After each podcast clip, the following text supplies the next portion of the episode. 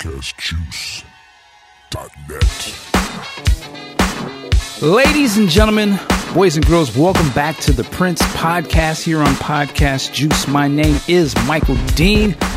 Joining me today, my guest host is Mr. Big Sexy and Sax. Sir, how are you? Man, the heat has kicked in up here in Northern California with a vengeance. but that's all right. Yeah. That's, that's all right. That's it. Well, you can send some of that heat my way because it's uh, cloudy today here in, in cloudy Seattle. But uh, you know, we're trying to turn, we're trying to get our summer thing together. But anyway, not about me. Uh, today's show, listen. As I try to do with this podcast, is really get people on here who can speak firsthand on situations. I really like when we can to get people who have touched many musical icons and people of the culture that mean a lot to us, not just Prince, but of course, this is a Prince show. And today's episode is going to be no exception. This time, we're going to get somebody who has really been a part of, and I like to say, black music, particularly some of our icons some of the people who have pushed things forward and who probably because of short attention spans aren't as heralded among some of the young folks as they should be and so hopefully we can help help with that a little bit today but further ado with me running my mouth let's give a warm welcome to mr dave hampton sir how are you dave Yes. I'm all right. How you guys doing today? I'm doing great. Now, for those who don't know, Dave, this is some of. The, I'm gonna give you some of his resume, right? We don't go, I can't go all day because he's brother and work with a lot of people. But to put it in context, Dave is was the technical director for Paisley Park, right? He is also an audio engineer, a designer of studios and touring rigs. Now I'm gonna run down some of the names of the people that Dave has worked with so that you can see the pedigree of this man's work and who he's been with. So first of all, Prince, yes, we wouldn't be here if it wasn't for. But so we don't put that aside. But Herbie Hancock. Now, for some of y'all, I'm gonna say Herbie Hancock. Some of y'all gonna be like, well, "Who was that, Mike?" Oh, And, shit. and I'm gonna tell you to go do your do your Googles. Seriously. do your Googles. But Herbie Hancock is a legend. Okay, going all the way back, if I'm not mistaken, to Miles Davis and forward. You know, I'll date myself. My the probably the first Herbie Hancock record that I knew was Herbie Hancock, not that I had heard, was Rockit. You know, that was a big hit uh, in the '80s. You know, hip hop and stuff, and I was purely into hip hop and stuff. So when that came out, that was all over the place, man. That video, uh, the imagery, the performance. I think he did a performance on the Grammys or American Music Awards or something Yep. uh, Yeah. I- stands out in my mind. And then, as a young boy, didn't know the name, but that Headhunters album was synonymous in every black household. And Yep. and my dad my dad had them on the walls. okay, Yeah. Yeah. that yeah. imagery, I remember that. Boom, boom, boom, boom, boom, boom. So yeah, Herbie Hancock. Y'all go do your googles. Get up on that uh, legend. Um, also, just a few other names I see. Um, uh, I'll give you some of the young boys so you can y'all can feel that. Justin Timberlake, uh, Babyface, one of my guys that I'm I ride for, Raphael Saadiq, right? That's my guy. Uh, Rico Wade, and, and y'all I'm talking about the Dungeon Family, OutKast, you know, from Atlanta, ATL, Lady Gaga. Uh, I just want to throw these names out here, man, because it's important that we do we, that we know this. Uh, Bill Withers, huh? Yeah, Bill Withers, man. Uh, the Miles Davis estate. That's all you got to say about that, right? George Duke, Flyte Tyme, Chicago, Maxwell, and the list just goes on. There's one on here. Uh, you, you mentioned that there's, there's some there's some initials on here, but I have to ask you. th- It says MJ. Now there ain't too many of the MJs that I know of. You can talk Michael Jordan, which uh, you, doing sound for Michael Jordan? No, no, no. Michael That's, yeah, that's Michael Jackson. Jackson. Yeah. Come on, man, the king of pop. That- It's over. Let's- The show's over. Michael Jackson. God damn. I'm a Michael. Listen, I do the Prince podcast. I was a Michael Jackson fan like none other, and I had the Jheri curl.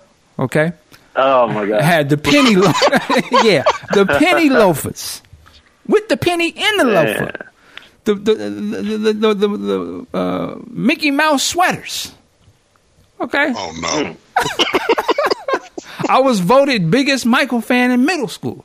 I'm not a. I had to beat it, Jack. Oh my God. Yeah, I had to beat it, Jack. I thought I was a shit. I was a shit. Was was was it in leather or pleather? Pleather. leather. That's it. Plastic and or leather. There you That's go. right. And, and roar with pride. Or You know, it's so funny. I'm deviating, but it's, shine, shine, shine on vinyl. hey, hey, man.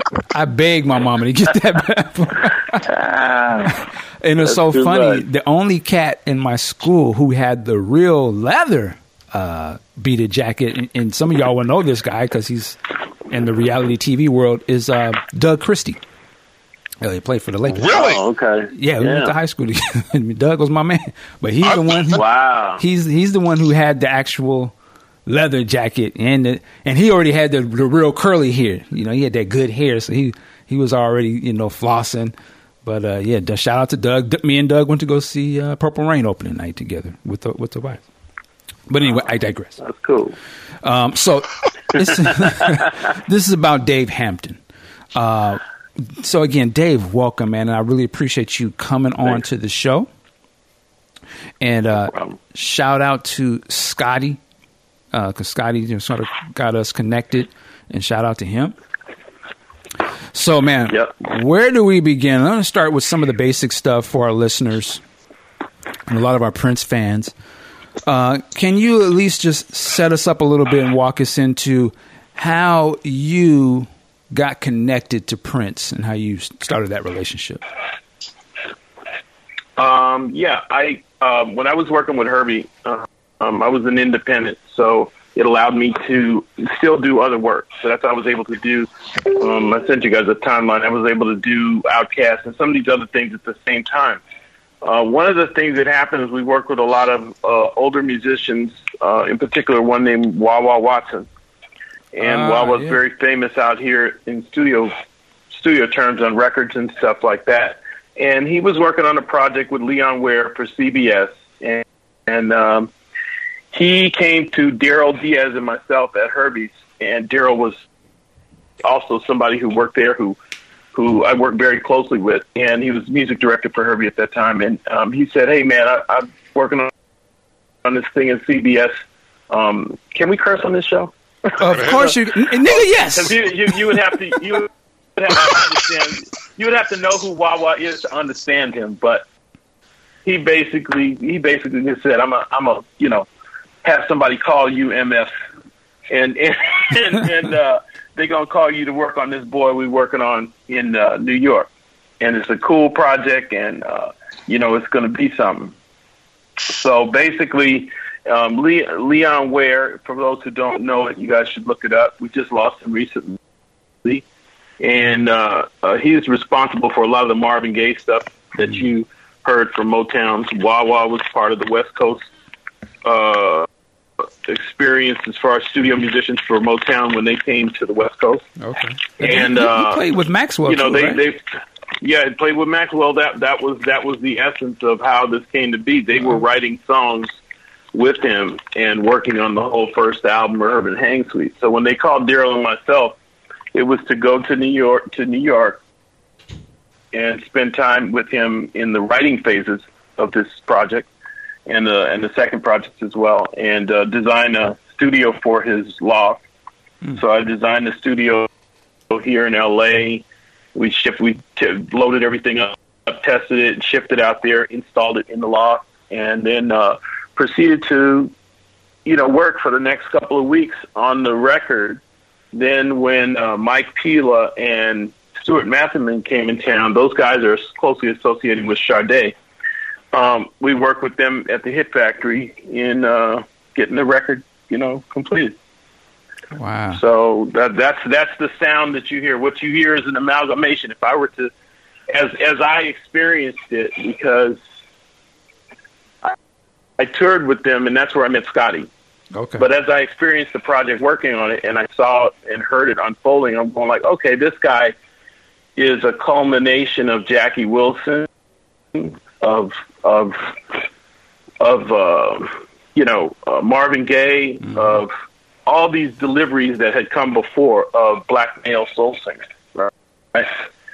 Even even including bits of Teddy Pendergrass and bits of some of these others. If you look at the effect and how and how the concerts were directed at women, mm, you know. Mm-hmm. Yeah.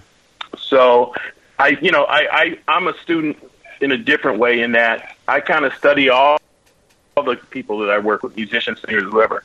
That's how I kind of learn uh, where the creative moment is for them. So I have to be able to see it in my role. Now, my role can encompass anything from you know being an engineer to being a computer aided vocal guy to being the you know when I was out with Maxwell that's what we did is we ran the because when we worked on albums Maxwell sang a lot of his own vocals mm-hmm. We couldn't very well have him singing lead lines and running back to the backup mics and singing backup we so we had to basically employ what's called backing tracks on some of the vocals to work with the background vocalists and bring it right up so it has the sound of the record but but um, you know, it, it was stuff like that. So I met Scotty on that. I met Michael Bland. Everybody I met there had this big Prince background, and it was just a, a fantastic group of people. We really had a lot of success working together. It really was. And it was really family setting. Magoo, everybody. It was. It was just really cool. When we parted ways after it was over, everybody usually says, "Hey, you know." Uh, I'd love to work with you. Uh, him and Michael Bland in particular kept would always say, "Oh man, you'd work really good with Prince, man. You'd work really good with Prince." And so for me, you got to understand, I'm I'm a I'm a guy who's in his 40s, you know, single dad, raising two kids. I I'm not I'm comfortable in my jazz experience. I'm you know I'm about 11, 10, 11 years with Herbie Hancock.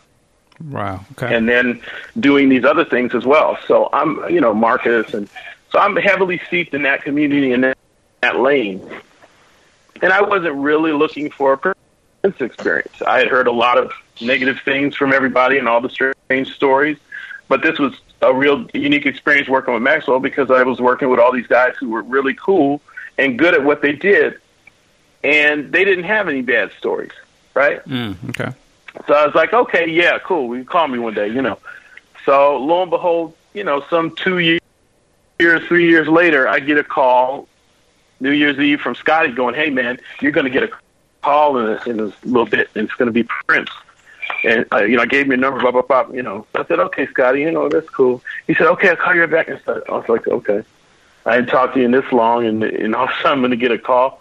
So then the phone rang, and you know, said, yeah, is Dave there? And I said, yeah, this is Dave. And he said, well, how much would it cost for you to come talk to me about doing some work here at the studios? You know, so I'm like, okay, this is Scotty bullshit. you know um, yeah, okay, it'll take this much, and you know, I need a business class ticket, and you know, I said, okay, somebody will be in touch with you. You know, I said, okay, Scotty. You know, and then hung up the phone. You know, then Scotty calls back, hey, did, did you talk to him? Did you talk? To him? I said, I talked to you. You know, he said that wasn't me, man. so, so I'm like, oh, okay, you know. So it was it was very surrealistic, uh, you know, but it really was Prince, and and I ended up on a plane the next day. I, I made one phone call after. I, I hung up from Scotty and it was to Herbie because we were getting ready to start possibilities. And I said, you know, Herbie, I got the weirdest call. I said, uh, Prince wants me to, to come to Minnesota just to talk to him, you know. Hmm. So I said, you know, you think I should go? He said, man, you better go. I would. That's Herbie Hancock saying. So, uh, yeah, so uh, no, and I value that, man, because you know, and the reason why I was calling him is because we were going to get ready to start possibilities. So I'm like, okay, I don't want to hold up the thing. No, not that it would hold up for me because they could do anything with or without me. That's one of the things I always do is, is I never leave myself in a place where I'm just the guy with all the secrets, you know. Mm, okay. Um, but you know, we we that's where I met everybody, and that's how I came to to to meet Prince. And Scotty gave him my number, and I got on the plane, flew out to talk with him. It was just he and I, and and uh, you know, Scotty. I think a couple other people were there, but the studio was pretty much vacant except for uh, the one room he was working in, which was Studio B with the custom API. and uh, he was just explaining to me that um, he wanted to to refit the studio, get it working. So I was like, okay, well, are you having problems? What's going on? And you know what, what what's happening? So we went to Studio B, and he started to show me where there were some channels out on the 24 track and some other stuff. And as he pressed the button, the console said poof, and a little thing of smoke happened. I said, oh, oh, you know the something just blew back here. Wow. You know. and uh, so I said, well, why don't you turn it off? So, you know, me thinking inside my head, I, I didn't bring any tools because I just came to talk. You know, I'm like, wow, this, at first I'm just coming to talk, you know. But now I've got to now show him or I've got to either say, well, listen, I didn't bring my tools, so I can't really work on this. You know, you know, you got two choices at that Right. point. If you're known to be somebody who can fix things and get it going, but you don't have your tools, the danger is that you might try and fix it and you can't fix it, you make it worse. Um, and then the other thing is, if you don't try at all, then you wasn't shit anyway, Right, right. right? So I just said, well, listen, do you have a tech shop? Do you have this? Do you have this? So Paisley had basically had gone down to a point where none of the rooms were functioning, and there were only two studios. So as things would break, they would shove the equipment into the shop. Well, I couldn't get into the shop to find out if they had tools until I rolled all the broken equipment out of the shop. So I think uh, Rick and somebody else helped me roll the equipment out. I found a meter and I found some other stuff, and I got in there and started going into the console. and Was able to fire it up, and was able to to get the conversation going. But you know, when when things started going wrong, and, and he started seeing that happen, as far as just he couldn't even show me what was messed up. He was, you know, he was visually, he's just, you know, see, that's what I'm talking about. You know, nothing, nothing works. You know, and and and various and other things that he thought about the the, the condition of the the facility. So I just listen as as a large part of my job entails listening to what the client, you know, or prospective client in this case wants, and trying to affect change. So, but because I was able to start the console, that kept the conversation going about okay, well, when did you get in here and do this? You know, because you know the console catching fire wasn't something that was planned. That was something that just happened. Wow. Let, let me know, ask. and then at the point where I chose, yeah, go ahead. Well, I was going to say, I don't want to cut you off, but I just wanted to ask you, like, your initial meeting with him. You know, sometimes you hear these stories of, like, you know, don't don't be looking him in the eye, or, you know, That was all, all that I kind of heard. stuff. Was that any of that kind of funny it stuff? wasn't true. You know, no, no. He was very respectful, man. You know, you got to understand. At this point, I'm 44 years old, so I, I'm not taking any shit. And I've worked with a lot of people, and the first sign of shit, I would have been gone because I'm my my tolerance level for for it at that age of my life is not that. You know, I don't. I'm not good at that. so I can, you know, I, I'm just I'm just being honest. You know, you. it, uh, I, I do my career to sustain my family. Mm. You know, um, so it's a different thing for me. At a certain point, I don't have time for antics. You know, and those things and those descriptions are all I'd heard. But I was trying to do what Herbie said and go check it out and just it, experience the situation. You know, you can't you can't prejudge anything or you're just as guilty as the people that we all experience every day when we complain about people prejudging us. So I had to just drop all that and say, let me see who this cat is, and let me let me see what this is all about. He obviously got to me. I don't I don't hand out cards. You know, my entire career as an independent, uh, I started before cell phones and before the internet.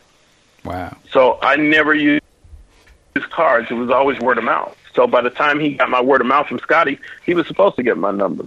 You know, that's that's kind of the way that that old business mindset works. You know, that that's an early form of social capital is word of mouth. Right, You know, right. we call it social capital now when you know billions of people on the internet ho- know who your ass is. But the real thing is if they know you can do what what it is that you what that you have to offer the world. You know.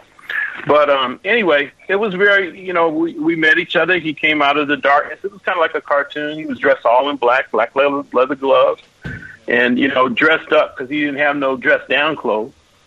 uh, and he, everything was dark though, and he started to walk me from the door I came in to through the darkness to this little light at the end of the thing, which was the entrance to the studio. And I was like, okay, hold on, man, my eyes got to adjust, you know. and I was just like, man, inside of yourself, you just go, man, people aren't gonna believe this, man. You know, he came out, shook my hand, you know, he called me Mr. Hampton. I'm like, okay, cool, you know. It was it was very easy going, very easy going, and I just listened and for a long time, you know, I just listened and, and took notes and asked questions and you know, um, just just try to go with the flow. You know, with mm something like that where it's just you and him, and he understands everything. He understands the drama around who he is, but he also understands that at this point he's meeting me, somebody who's a service professional. So there's a certain part of that where he's going to do the one, two levels of drama that are associated with that, but he has to figure out if I've got the goods that will work for him.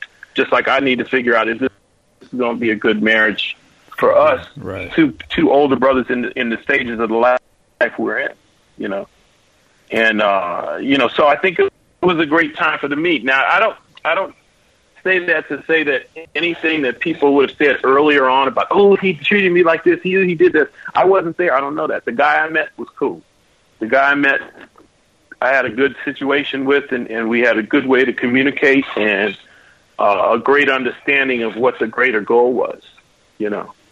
All right. So I, I don't know those. I don't know those things. Could he be interesting and difficult? And in some people's eyes, I would imagine so.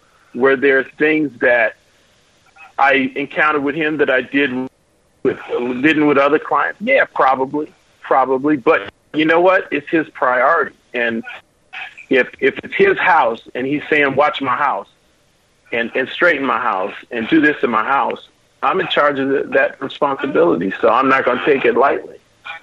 So I don't I don't put anything out of my my reach. If he asks me to do something, he says, "Hey man, I got a you know a pink elephant coming in on Tuesday. Um, I'm out at the gate measuring to make sure it's wide enough to get the truck in." Everybody else is going, man, really? What kind of pink elephant? They asking each other shit, and they're trying to talk about it and, tr- and trying to see if they can call a pink elephant expert. I'm like, man, you better, you got to deal with what it is. You got to deal with what it is. What was the first project uh, that you did or service that you did? Was it to get that board going or to do a new studio? What was sort of the major big project that you worked on with them, the first one? Uh, first and foremost was to assess uh, both control rooms and make sure they could work, and then and then find out what the problems were in each one. In Studio A, there was a unique buzz and hum on the left hand side that that probably, if they haven't maintained it, is still there. Um, and there's also uh, the way that the subwoofers have been added to the studio some years before as as sub harmonic qualities in music change. Um, but these are traditional, what we'll call Glenn Phoenix control rooms, which is uh, Glenn Phoenix is a designer here in Los Angeles who did the Westlake audio control rooms and had Westlake audio speakers. Um, you could typically tell his design by the by the way the room was shaped. And so the history I knew of the facility that that at least one of the rooms was a true Glenn Phoenix room. Hmm. Um, somebody had been in there years before, years after, and they had added dual subwoofers at the at the front of the studio on each side, but they did not put them in the wall. They just put boxes on the floor and, and had wires going up. So you basically had subs sitting there hmm. in a room that was designed in the era where there were no subs. I see. With care, you know, so you're trying to give, you're trying to force these characteristics on a room that wasn't really adjusted to, to deal with that intense subharmonic quality. And you got to remember the console, especially in Studio B, that the one that caught fire, you you've got these sub cabinets no less than two three feet from the back of the console, which had a, a just a, a grate over it. So you've got vintage electronics in card cages being blasted with sound waves, subharmonic level. So you know there's a lot of uh, card rattling going on for a vintage console like an ATI.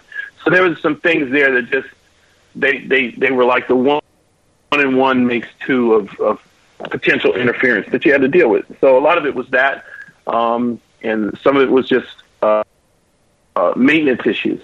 You know, okay. part of having a facility back in the day when Paisley was running was that you needed to have a maintenance staff, you needed to have all these things, and when the career was happening and the record business was a different model, mm-hmm. um, this superstar model that was employed during that time could afford a staff of close to 200 people. I got you. Right? Right. Uh, so it, you know we get into again something I know that, that you talked about with Scotty, which is the the economics of the industry. Our industry has changed, and and the economics of our industry has changed so that it has forced people to, if you have a mega situation, you have to get it under mega control, so that it does not take a mega amount of people to operate. Because even in your state of being at home and not working, you generate money going out the door in salaries. Right. You know. Mm-hmm. And so you have to understand the the long term effects of having something large is that you must maintain it. You know, if you had a big boat, you had to scrub the barnacles off the boat. You could it'll look pretty out of the water if you keep painting it, but if barnacles are on the bottom, they're on the bottom. You know, and you don't a, see it. Such a large facility too that you know. Very large facility. Yeah yeah. Now, now was he? Yeah. Uh, were they still doing? Uh, I don't know what year this was, but were they still recording analog, like two inch tape and stuff, or had it sort of went digital? Well, the the tape machines were there, and it was down to one tape machine that had about sixteen channels working. Uh, altogether, they had about four or five 24 tracks, and we had uh, uh, uh, man about eight two tracks or whatever. We, there were a lot of machines there, good good machines but they just needed to be maintenance and service. And uh, so that was that was again part of the process. They he always preferred analog, but um, at that time there was an engineer who was there who had brought Pro Tools in, but um, the Pro Tools that was being used, and at that time it was an early Mix Plus system. But um, you know, he was it was basically going as fast as the knowledge of the Pro Tools guy who was there, and and it's mm. and according to the schedule of the Pro Tools guys who's there. And if you're going to introduce something like Pro Tools in a format like that, and in a place like that, the one thing you can't ever do is have the artist be a slave to the schedule of the operator. Mm. It's just not that's not conducive, and you can't have the artist be a slave to the knowledge level of the operator. And that's not taking anything away from him, but it's just as an observation, I was looking at, well, how did we integrate Pro Tools into people's lives in LA? And I, not that I'm for it or against it, because I, I truly believe that, you know, when we ushered the 24 track out of the room, we did so a little bit too quickly, you know, out here in LA. I think it was a convenience and the ability to have um, this thing where you had non destructive stuff available right, and you right. could keep moving on unlimited tracks Unlimited tracks eliminated decision making at a certain level so that the hit characteristics of a recording got further strained out in some of the ability to keep making decisions. Okay. Right. Right. No, I, I know exactly. I'm, trying, I'm trying, to put it in a way. No, I know. Yeah, it says, yeah, I know, know exactly. Paralysis through analysis is what Quincy calls it. Right. You almost giving them too much, too much stuff to to, to uh, think about it. And, oh, let me do this or let me do no, just focus on right, makes right, the song right. Right. When you, yeah, when you had 24 tracks, let's go back to even when you had 16 tracks. Um, you had 16 tracks to get your idea across, and if you could afford more, cool. cool. And then one day 24 came. One day we could lock two 24s together. So mm-hmm. you know we had all the hardware there. We had we had links, so we could link two 24s and have 48 but the links weren't working, so we had to get the links working. So there was a whole a whole litany of things that we had to do in order to get the full strength of the facility back together. And that wasn't a problem. Um, and a lot of it was just relationships. I had a real good relationship with uh, uh, a guy named Phil Wagner, who Phil uh, he's he's uh, was an executive at SSL. He's the one who designed the the, uh, the console they inevitably purchased and and put in Studio A. And he was a big part uh, of me understanding the history because he also put me in contact with Sal Greco. Sal Greco was one of the early technicians there, very famous cat, very smart cat who has his fingerprints on a lot of, of famous music situations that we're building back in the day. And Phil is somebody who's interesting because Phil has literally put SSL across this country. He and another guy named Don Worth in New York, they put SSL consoles all over this country. And so they, they've affected music as well. But that ability to delve into the history of the facility gave me answers. Excuse me.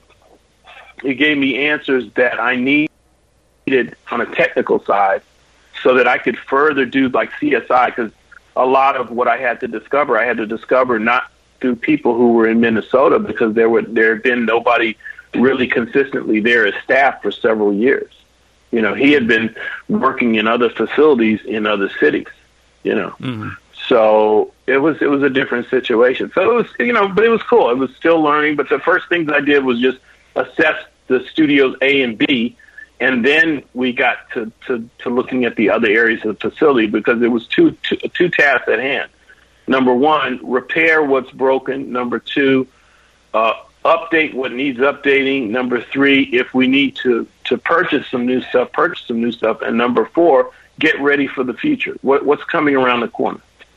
Okay. Now, so, so, all these mindsets had to, to go into it. All these all these things were part of the task, and and that that's you know that's a big task. And that and that's it.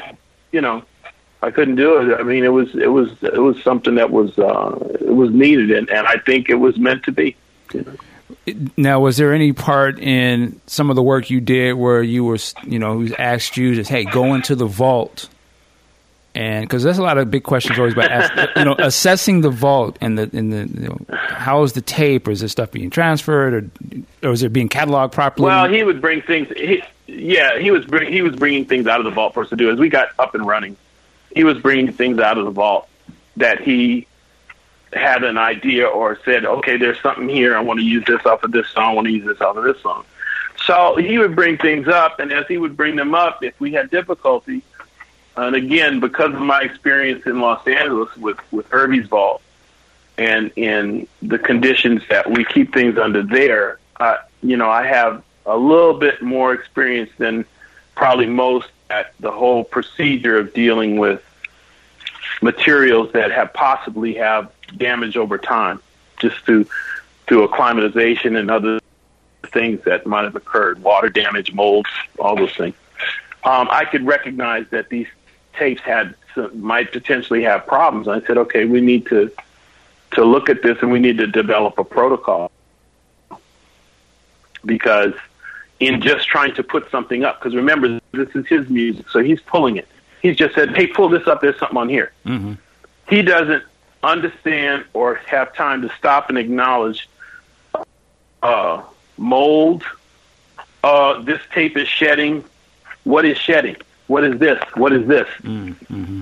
You know, all he knows is there was something on the tape that he wanted off, and, and the tape's not working.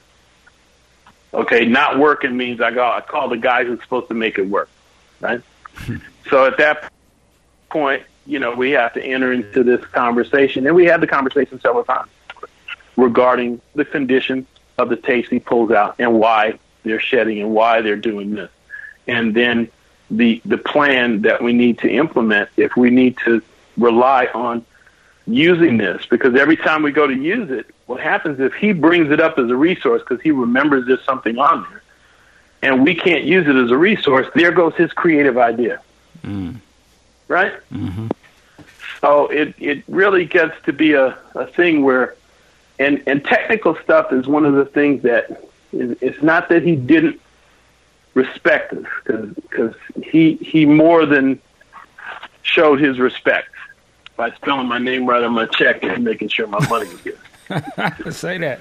So I, I just think that over the years, sometimes there have been scenarios where technical information has been used to keep artists from understanding or proceeding in the direction they want to go. It should never stop a session. It should never stop creativity. Technical problems do exist, but the technician does not run the room. Mm. The artist and the, and the song song runs the room. So everybody in there has to be about serving the song.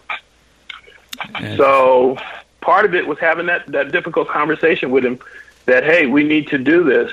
and you know we had we had it several times because we had it happen several times. We had him pull things down, and we also had him pull things down, and it would it would be fine. You know, but also having stepped in the vault and viewed the vault and dealt with the vault, you know, the vault is a unique place. It's a very unique place. You know, yes, it is a vault. Yes, it has a door that looks like a bank vault. Now- other than that, other than that, it is a place where stuff is kept that that uh, if I were to have my choice, would probably have some more things in it that would help them be taken care of better. But upon that conversation, he didn't want, want to do that. He didn't want to do that. You know. So you're forced to you're forced to just say, okay, I'm I'm bound by what I understand because you want the best of me to give you my best synopsis of what's going on. Now that I, now that I've done that, how do we proceed from here? And at that point, it was whenever he pulled it out, I did everything I could to make sure that the tapes would at least play back or give us something. And if they wouldn't, then that I was the one who just gave the word, "Well, don't proceed because I don't want to destroy." You know, Let, let me ask you it's this. a very it's yeah. Let me ask you- so, uh, well, I- take it that you're a very technical person. You understand technical aspects Yeah. of things, and, and it's either it works this way, it doesn't work that way. And I look at Prince as a creative type, where it's not necessarily so concerned about how a to, how a you know one plus one equals this. I, I want it to be three. You know, uh, Mm-hmm. does he ever? How, how does it deal with situations where you're like, like, hey, I see what you want to do, but not to say it's, it's Well, not saying it's, it- impossible, but yeah. it just wouldn't work this way. How does he receive those sort of things? I mean, with me, he was, you know, we had a we had a very that was, I guess, our our little area where we would try and and uh, you know, it would definitely rub him the wrong way if I said no on something because it it it was not going to happen like that or it was going to cause damage, right? Um, because no one ever says no to the king, you know, and uh, I I just was very uh, I understood the other side of it of potentially what you could harm if you if you force something. You know, okay, that's not going to work. Let's what what is what are some of the other things you want to get to? So I was I was, I was trying to give myself some options by asking him a couple of questions. We we would come to some serious stuff in L.A. because after we left Minnesota, he he came to L.A. and had several houses, and I would always put a studio in the house, and I would always try and whatever he needed, you know, because I'm in LA and he's in LA. I was like right there. Um, we were going through a period where right before he went into Third Eye Girl, where he wanted to have a Hendrix type sound, right? And so we're in a pool house. We're in a converted pool house in a big mansion in a, in a uh, exclusive part of LA. You know, well, Los Angeles is 120 volts coming out the wall. You know, and Hendrix at the time they recorded some of the stuff that was done over in England where it's 240 volts, mm-hmm. right? Okay. So the only thing I could do is step up the transformer if he wanted to operate at 240 volts. So I I rented step up transformers and, and created the best English experience I could for what was going on when those records were done. And then to go one step further, because he kept referencing, yeah, I want, you know, I like the power that Hendrix had when he did this. I like this. I like, you know, we would actually play stuff, and I would, I'm like, okay, okay. So I called Eddie Kramer. Eddie Kramer is Jimi Hendrix engineer. So Wow. I said, Eddie, you know. So uh, I, I went. I'm always going to go for the information. You know, if I can get to the information, I'll I'll get the information because there's no there's no such thing as a dumb question. Look, I'm with somebody who's trying to do something iconic from somebody who's no longer here who did something iconic. I'm going to talk to the other guy who's in the room, right? Right.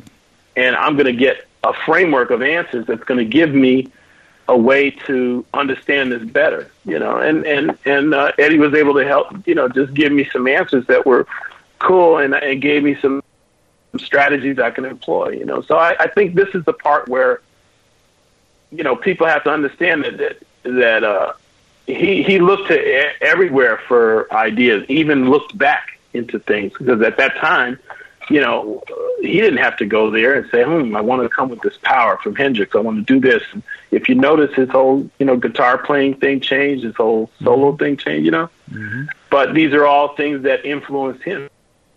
Why? I don't know. It's just part of the creative mind. But it's the direction he wanted to go, and I had to support it. You know, it, it, again, a lot of times it's you know, and the relationship with each artist I work with is different. So I had a more uh, free, comfortable relationship with Herbie because of the years spent together, and the years spent not only in the studio but traveling and and just getting a real education in the world, not just music. And so by the time I got to Prince, I had a little bit of knowledge about about the world, and I needed to really get an in-depth knowledge about individuals, right?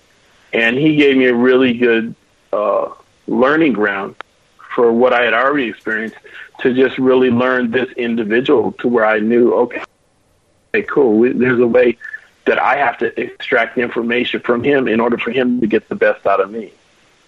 You know, in decision making, because that was my thing. I, I, I'm like, cool, I'll make all these decisions for you you know, early on when I went when I went to work there, and I, I don't mean to stray, but it's important that I say this. Early on when I went to work there as the technical director of the facility, he kept wanting me to sign this this paper, you know, and to sign this paper. And what the paper was, it gave me the power to purchase anything, and the power to send his money. Yeah. And I said, you know what? I said, I don't need to do that. I said, what I'm going to do is I'm going to take full responsibility for any decision I make on your behalf. And I'll take, I'll fall when it, when it's wrong. I, I want to, I'll take full responsibility. But as far as needing to have the power to, to spend your money and do that, I'm not going to do that because I had seen um, a pattern in his life of that kind of abuse of power, you know. Hmm when I studied what I studied to to say, yeah, I'll come down here and do this.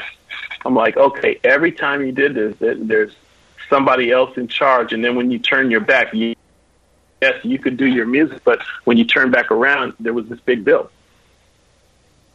So I don't want to be, I don't want my my shot to do my best to be corrupted by the chance for anybody to say that's the guy that messed up. Not only that, that's the guy that messed up, but that's the you know what guy that messed up. Stop. because I only get one shot. Right. There's only one me that does what I do, and so I realized that early on. And I've seen these games that people play with money, and they do. They they offer money in front of you to see if that, even when they pay you late and things like that, those are all tactics that people use to see how bad you need the money and how long you'll stay and uh, you know, the first thing I tell people all the time now is just make sure you got enough to pay for your return ticket. Interesting. Now I got to right? ask you. I got to ask you. Yeah. You just opened a door to something, and and uh, yeah. I, I want to reference Michael Jackson for a second here because, in my mm-hmm. opinion, there was a great book, and then they just made it a movie on Lifetime, where it was the brothers who was uh, his bodyguards, and mm-hmm. you know, really in the book, it really outlines all of the politics in in, within Michael's really close circle of you know handlers uh-huh. and managers and they're infighting right. and Mike not wanting to be a part of this and people not getting paid. And so you mentioned something about Prince wanted to have you sign this document. Uh, allowing you to have power to spend money and things of that nature, and, and, and to me, I'm sounding like you. What, what were the politics, if you can't talk about it, was there politics within Prince's circle? Um, like certain people like jockeying for position, or you know, I have Prince's ear. I, again, I'm just speculating, but I'm asking you: was was there any of that sort of stuff? I think I think there's always going to be people who think they have his ear. I think the problem is that that they were they, having only been around him and not. I have been around every type of entertainment situation you can imagine. So I've been a part of this and I I understand the pressure when an artist calls me and I come into a camp, I literally parachute in by myself. Mm. So I understand automatically I upset the apple cart because number one, he got to me and none of them knew it. I see. By the time they by the time they realize, okay, let's see who he is. What is he all about? Is he about this? Is he about that? By the time they finish doing their thing of trying to grade you and figure out who you are and what your intent is, they don't realize they've they've lost ground in trying to be who they are in the situation, mm. whoever they are. If you're his number two guy, be his number two guy and be the best number two guy you can. All I am, and I used to tell everybody this, they go, "Oh, you're the man." No, I'm just the guy holding his keys till he gets home. Mm. That's who I am. I'm the guy who holds his keys till he gets home, and then I throw him his keys. Because if you take on any more than that, it's too much. It, it ain't about you. It's never about you, man. It ain't never about you. Look, it, it- the first time uh, an artist like a Herbie or a Prince says, "Come into my world, do this for me, do this, and work right here, do this for me, who as who I am, Dave Hampton, uh, a kid from South Central who ends up doing this kind of work. They are investing in me by giving me access to their facility and letting me do my best. Because when I met this business head on, and I knocked on the door and said, "Hey, I'd like to get a job doing this," you know what the door the business did? Close the fucking door. And, and- why is was that? Why did they? Why would they close new the door? electronics?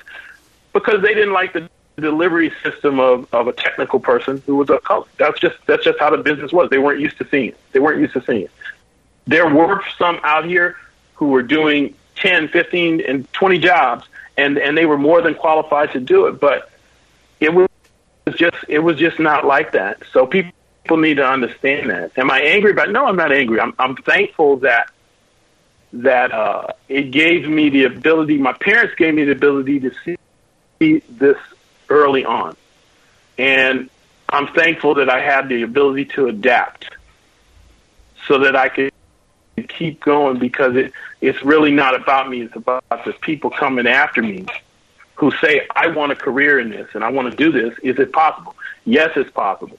But you've got to extract a lot of things in you that that will distract you from your goal. My goal inevitably, man, I had a real simple goal, dude, when when I when I got out of school and and started on my way. My goal was to get my name on a record so that my mom would stop saying, "Get a good job a good benefit." Right. That was my goal. Get my name on the record so that she'll be quiet. I had no idea it was going to turn into this. And all I ever wanted to do was just work consistently. My one prayer every day was, Lord, make the phone ring. Make the phone ring. You know. Hmm. Now I spent I spent a good five years early on with a company named Oberheim, right when drum machines and synthesizers came into music, right? So right when they were heavy into production cycle of music, I was working at the factory that made them. So I would work from seven in the morning to two in the afternoon making drum machines and synthesizers Wow. from component level up. I was a temp- bench technician and troubleshooting, and then I went to customer service. At night, from about seven thirty to midnight, I would moonlight going in studios and helping people program drum machines and synthesizers on their records. Who, who were some of the first So- pre- people that you you did this for? If there were any names that we know. Oh my God! Um, the, you can go to the albums. Uh, let me see. I did. Uh, I did a group called EU out of DC. We did a track called. Buck Wild. Buck, Buck Yeah, Wild. yeah. yeah, yeah. We did a tune called Buck Wild. I did. Uh, oh my God! It was it was so many things like that. I, Isley Brothers thing. I did a, a bunch of stuff where people were just buying these, these things because they made these unique sounds, but they wouldn't crack a manual. And in the case of in the case of Buck Wild, I was working with a producer named Raymond Jones, and he's no longer here. But Raymond was a real cool guy. He was a former keyboard player here in Chic, and he was he was doing some stuff for Spike. He would always do some music. We also did uh, "I Don't Want to Be Alone Tonight" on the School Daze soundtrack. Okay. Okay. Um, wow. yeah, a bunch of stuff, man. A bunch of stuff, and and uh, uh, it was just you know it was fun work, but it helped me to see that there was another side to this. It helped me to get indoors. Be, being a part of the company Oberheim um, helped me walk past the racists in Mm. the in the industry Okay.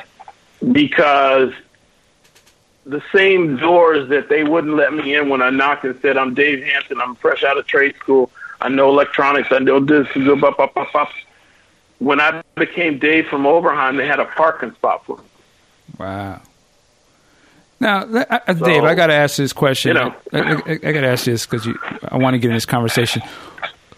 Now, when you look at the music business, well, I want, I want to say the business part. When you look at least the, the, the, the artist sort of way it's presented is that, you know, the, everybody's welcome. I'm talking about how it's presented. You know, oh, you do this kind of music? Uh-huh. Cool. Come on in. Yeah, we're going to put everybody out. But behind the scenes, and when, especially when you're talking about being an engineer, uh, the technical stuff, being at the studio, uh, it seems a little different because even my own limited situation, you know, I had a, a background in doing uh, CD replication, uh, duplication, that kind of stuff. And I remember when I first got into it, uh, only because only only way I got into it because my boy was in there and he got a shot in, so he pulled me in. But if I would have, if we'd have just came in nilly nally, you know, it was a good old boy system. You know, it, it was an older guy's world as well. But Yeah. we were like the only ones, and the only time in the time I did go to the studio, for the grace that there was a young brother they had working there as a as an engineer, and it was a rock studio, was the only reason why I got to go in there really and was comfortable to sit in there and spend all my money and learn this shit. But I noticed that there wasn't a lot of us in these positions to drag people in or to even just learn. You know, thank God for like uh, uh, electronics, where we got to learn at home. Yeah. But you know, you getting into a more professional capacity of it. I mean, how was that? And you said that the the, the knowledge made you uh, skip past the uh, the racism or working for Oberheim, excuse me. But I mean, for a lot Well, of it, yeah, it, it helped me. It helped me. It, yeah, it helped me understand the battle. You know, first, first of all, um, you're not going to change something that's been around a long time. The- You know, the institution and the attitude of entertainment has always been the 50 year old white guy in the room, right? We have uh, we have a new generation of millennials, and some of them are decision makers and shot callers via whatever but you're not going to change that. But what you can do is is notice what's going on and figure out your own way. I, I had to figure out early on that my best way to change things was to stay working and be relevant. okay. Because if I was working and relevant, then I could change something even back in my neighborhood or wherever. You know, I could do that. Um, but my shot was in essence my shot, and I had to structure an attitude for myself on how I was going to take things. How how was I going to? You got to realize too. When I was in college, it was the first time they were making you be take African American history as a mandatory subject. So by the time you got out of there, you were so uh, angry that the first couple of encounters that you have, you you're not taking no shit, and everybody who says something off, to you you like, what the fuck did you mean by that? You know. And so I had to tone that cat down because, you know, I had some pretty militant professors at the college I was at. You know that that, you know, they were they were they were they were into it, and so uh, my thing was just trying to understand this thing called entertainment. Understand here's how I can make my money. Here's how I can do this, and uh, noticing okay, cool. This this Oberheim job helped me get me in the door, and it helped get me to this and this. And now I'm meeting people.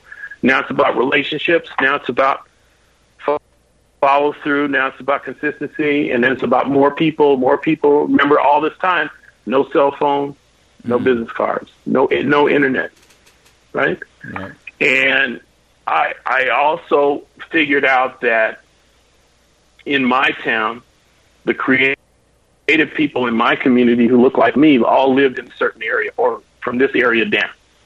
And so as I would get the ability to go to some of these other areas where we weren't, and I would then go back to where the creative people were in my side of town, I would take some of this little knowledge I learned there and I would put it, inject it into what was going on on my side of town and the creative situations there. And I saw that it started to make a wave for me. It started to say, "Oh, call him. He knows. Call him. He knows." Right. And I said, "Okay, this is good. This stuff works. Um, I have to just not get offended by this because every time I get a call to go in a room."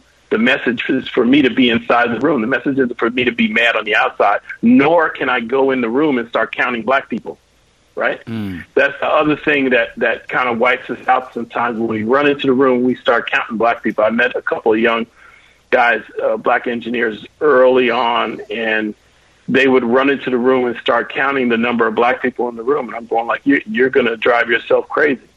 Mm. If you don't figure out what your purpose is in the room and how you stay in the room, and you don't figure out what this room is about, the room is not about fighting racism. The room is about somebody wants to do some music. Mm. Do you have something to contribute to this room and this music?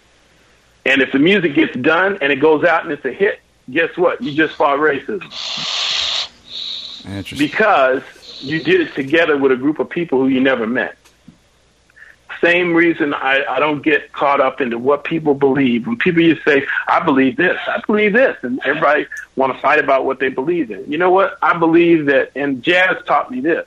I believe that I've been on a bus and on a plane with people who believe a bunch of different things. But when the curtain went up and we all, it was showtime, we slayed them. Mm. Why? Because that's how powerful music is. It doesn't matter what you believe. Doesn't matter what matters is that together we decided we're going to do this, and our intent was pure.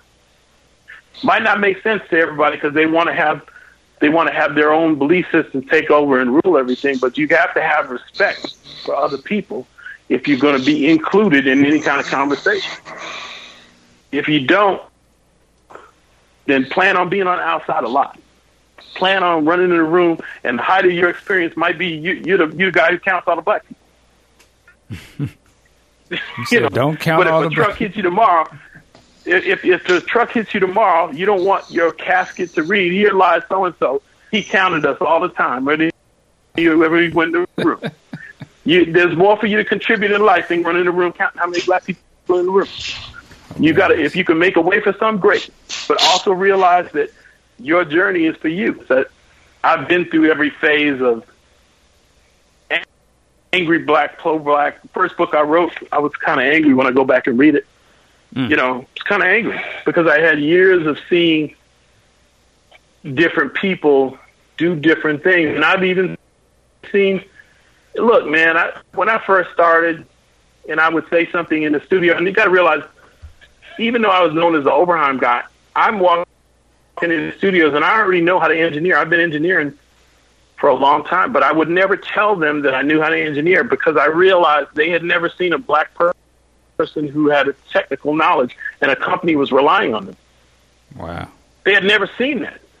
So it was throwing the artist off, it was throwing the studio tech off, and if I would say something like, hey, something sounds out of phase, man, that would start a whole controversy. It's like, well, if he can hear us out of phase, how come you couldn't hear us out of phase? Wow right? But they don't know. I just spent all day in a factory testing things and on test gear and doing this as a living. So I realized, okay, I have to tone back my my thing to what what I'm being asked to do because it can it can sidetrack things in wanting to to just be correct and make sure I was helpful. I can actually stop, stop things because I'm being overly helpful they might not want that kind of help.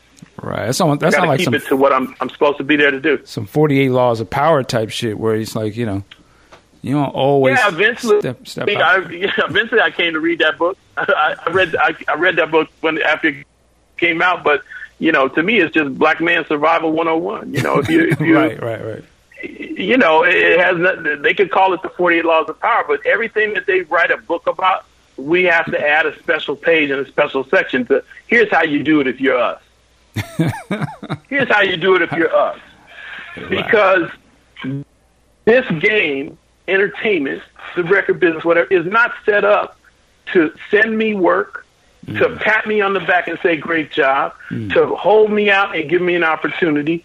What is, is if I can develop relationships with other people and we, we have a commonality and success in what we do, and they say, you know what, this is somebody I like having around because he's got a lot of information, and I think it'd be good to be there.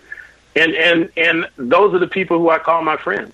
You know, no matter what color they are, because they realize that I have value. I realize that they have value, and we respect one another. You know, I've had people be extremely rude to me, but most of the time it's ended up in me getting more work. Hmm. Right? I had one engineer be totally rude to me. This must this see, I almost cursed, man. I almost cursed. You can curse on the show. I don't care. Yeah, you know, I, but I don't want it to go on the air. I don't want to seem like a, you know, you're gonna get me riled up. Um, Hilarious. this motherfucker actually told me over dinner. He goes, he goes. I'm having dinner with the artist and his wife, and the minute I say this, so he'll, he'll know who he is. Um, but this motherfucker actually had the turn to be say, "Who? Well, who are you, and what have you done?" I've never heard of. You. Wow. That's what they so say, at that point- they say that kind at of stuff. that point, at that point, I said, "Well, I'm I'm Ken and Ken and Helen's kid, and that's who I am." I said, "And I'm I'm Robert and Brittany's father." Hilarious. I said, "But I ain't never heard of you neither." now what? you know, but it was, you know, but I, you know, he was just so arrogant, and he was trying to tell me that he he was the engineer for an artist, and he had, and the artist was building a studio in his house, and the artist asked me to do another project for him that was totally separate. So he was meeting with me to tell me that he had the checkbook and it was all about him. He was in control of everything. And I was like, and he said this in front of the artist and his wife, and I just looked at him. I'm like, wow. I said, okay. I said, that's cool. I said, hey, you know, it was good meeting all you guys. you know, and at that, I shook their hand and got up. And I wasn't four blocks away when I got a call on the phone from the artist's wife saying, we're really sorry, and we understand if you don't ever want to work with us ever again. Wow. And he's good, and he's going to call you in a minute because we told him to apologize. Mm. You know, because he didn't even know who I was. He didn't even stop to do any research. Just the sheer intensity of his whiteness caused him to flare up and say, "I never heard of anybody who has this kind of proficiency. Who is this cat?" You know, but he, he substitute the word cat. He ain't never seen nobody that looks dressed like me. You know, in in a, in a tan suit. So Wow. He played know, himself, basically. I, I just thought it was yeah, he played himself. And the bottom line is that this is a this is a pervasive theme that I would see all through my career. It never stops. It never stops. I see it to this day where Really? where you have handlers and you have assistants and you have people around black artists who believe that they are in fact the thing that keeps that that running when they don't understand that that the, the artist and their art is what keeps that whole planetary activity in orbit around them. You know, and, and I want so if you, I, I want to touch. line up the top, yo, okay, Well, well, I just wanted to say because that brings me around. I bring back to Prince for a second, but this would tie into a lot of the people that you work with. And, Yeah. and Miles Davis is, is maybe not so much as, but in terms of this is what makes this is why you are working. It's not yeah because you're the manager or whatever, and you think you have the no. This guy makes this music that speaks to the world, and this is the Yeah. reason why we're here. And I'm, I want to frame this to say so. Looking at like Prince's legacy, you know the, the mm-hmm. narrative uh, uh, of Prince going forward and who controls that Yeah. and why. Like to me, hmm. Prince is Prince. Obviously, you know Prince he transcends a lot of things, but you know to keep it funky, you know he was a, a, a, a young black boy out of Minnesota who rose to, to greatness, but his mm-hmm. story is still our story. You know what I mean? When I, you know what I'm saying? And, and in, in like, yeah, in some ways, you have a lot of people that have worked with him of just of human beings. But mm-hmm. I think it's important too. A lot of times we see, I see this with Hendrix sometimes, and Hendrix is from Seattle, you know. But Right. how I was introduced to him, I would damn near didn't have no idea he lived in Seattle, Washington. I thought it was just some, it had nothing to do with black folks. I knew he was black, but I was like, I didn't know just the way it was presented. It was to the point mm-hmm. where I had to actually meet like his boys. They were older people.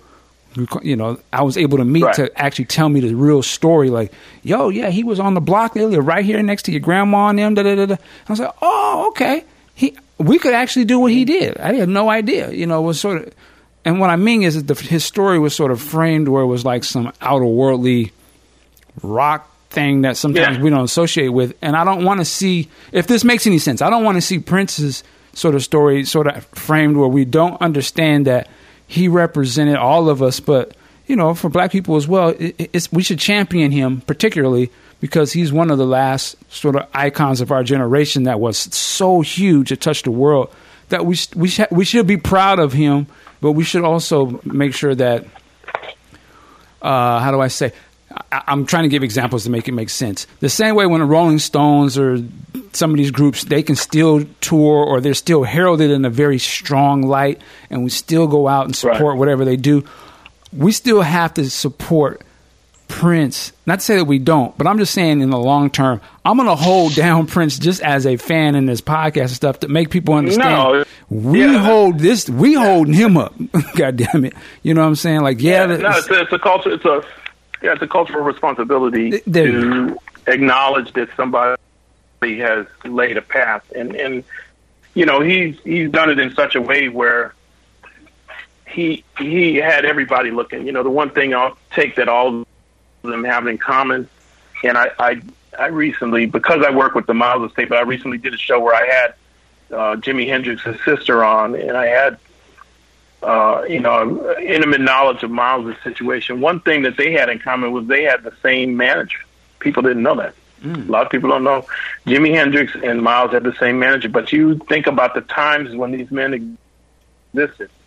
You think about what was going on, and you think about what was happening in this country, and then you ask yourself, well, hmm, how are these guys fighting? And my theory about how these guys made their contribution, and we'll get back to Prince and what you're saying, but it's important that people know. My theory is that these guys all had their own way of of dealing with that, and it was by being so good that everybody had to look. Mm, okay, I feel that. You understand what I'm saying? Yep. If you're given the stage, if you're given the stage to do your art, and you're so good that that everybody has to look, Yeah. you just fought it and you just won. Why? Because at a certain point, you're doing something that someone can't do, no matter what they spout, no matter what the times dictate, no matter where we're at. And so that's the dynamic you have to look at. And again, music allowed that to happen on that stage. So those are the things that our people saw when they looked at these artists, right? Mm-hmm. the thing that we all experience when we we look at him is somebody who's groundbreaking, who inevitably did it his way. When we watch Prince's career, who had his own way of dealing with the industry and had his own way of coming out on top. Right? It was a it was a dance that we all did in consort. Okay, all of us who were had the fortune enough to be successful with him in in in live concerts or working in the studio or anything like that. It was it was just a whole symbiotic relationship that everybody shared because we knew at the end of the day, you know, and, and Morris Hayes put it best when I first started there. He gave me one piece of advice. He said, Hey man, if you do everything that you do, because he already knows what you do, he already did his research. Mm. He said, if Prince wins, music wins.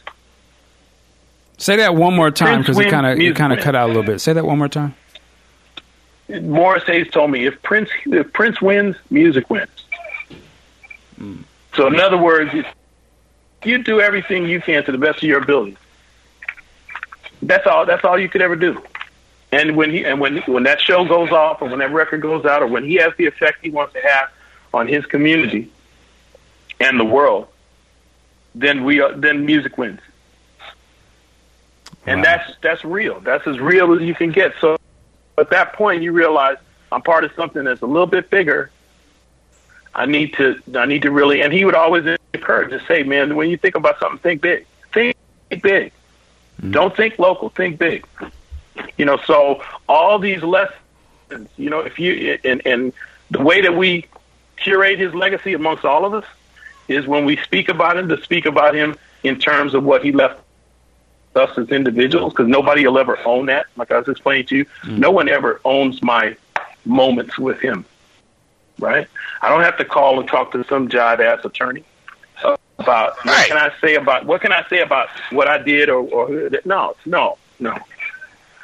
Nobody owns my moments. Nobody owns my time I'm contributing to to what I did, and the same thing for everybody else.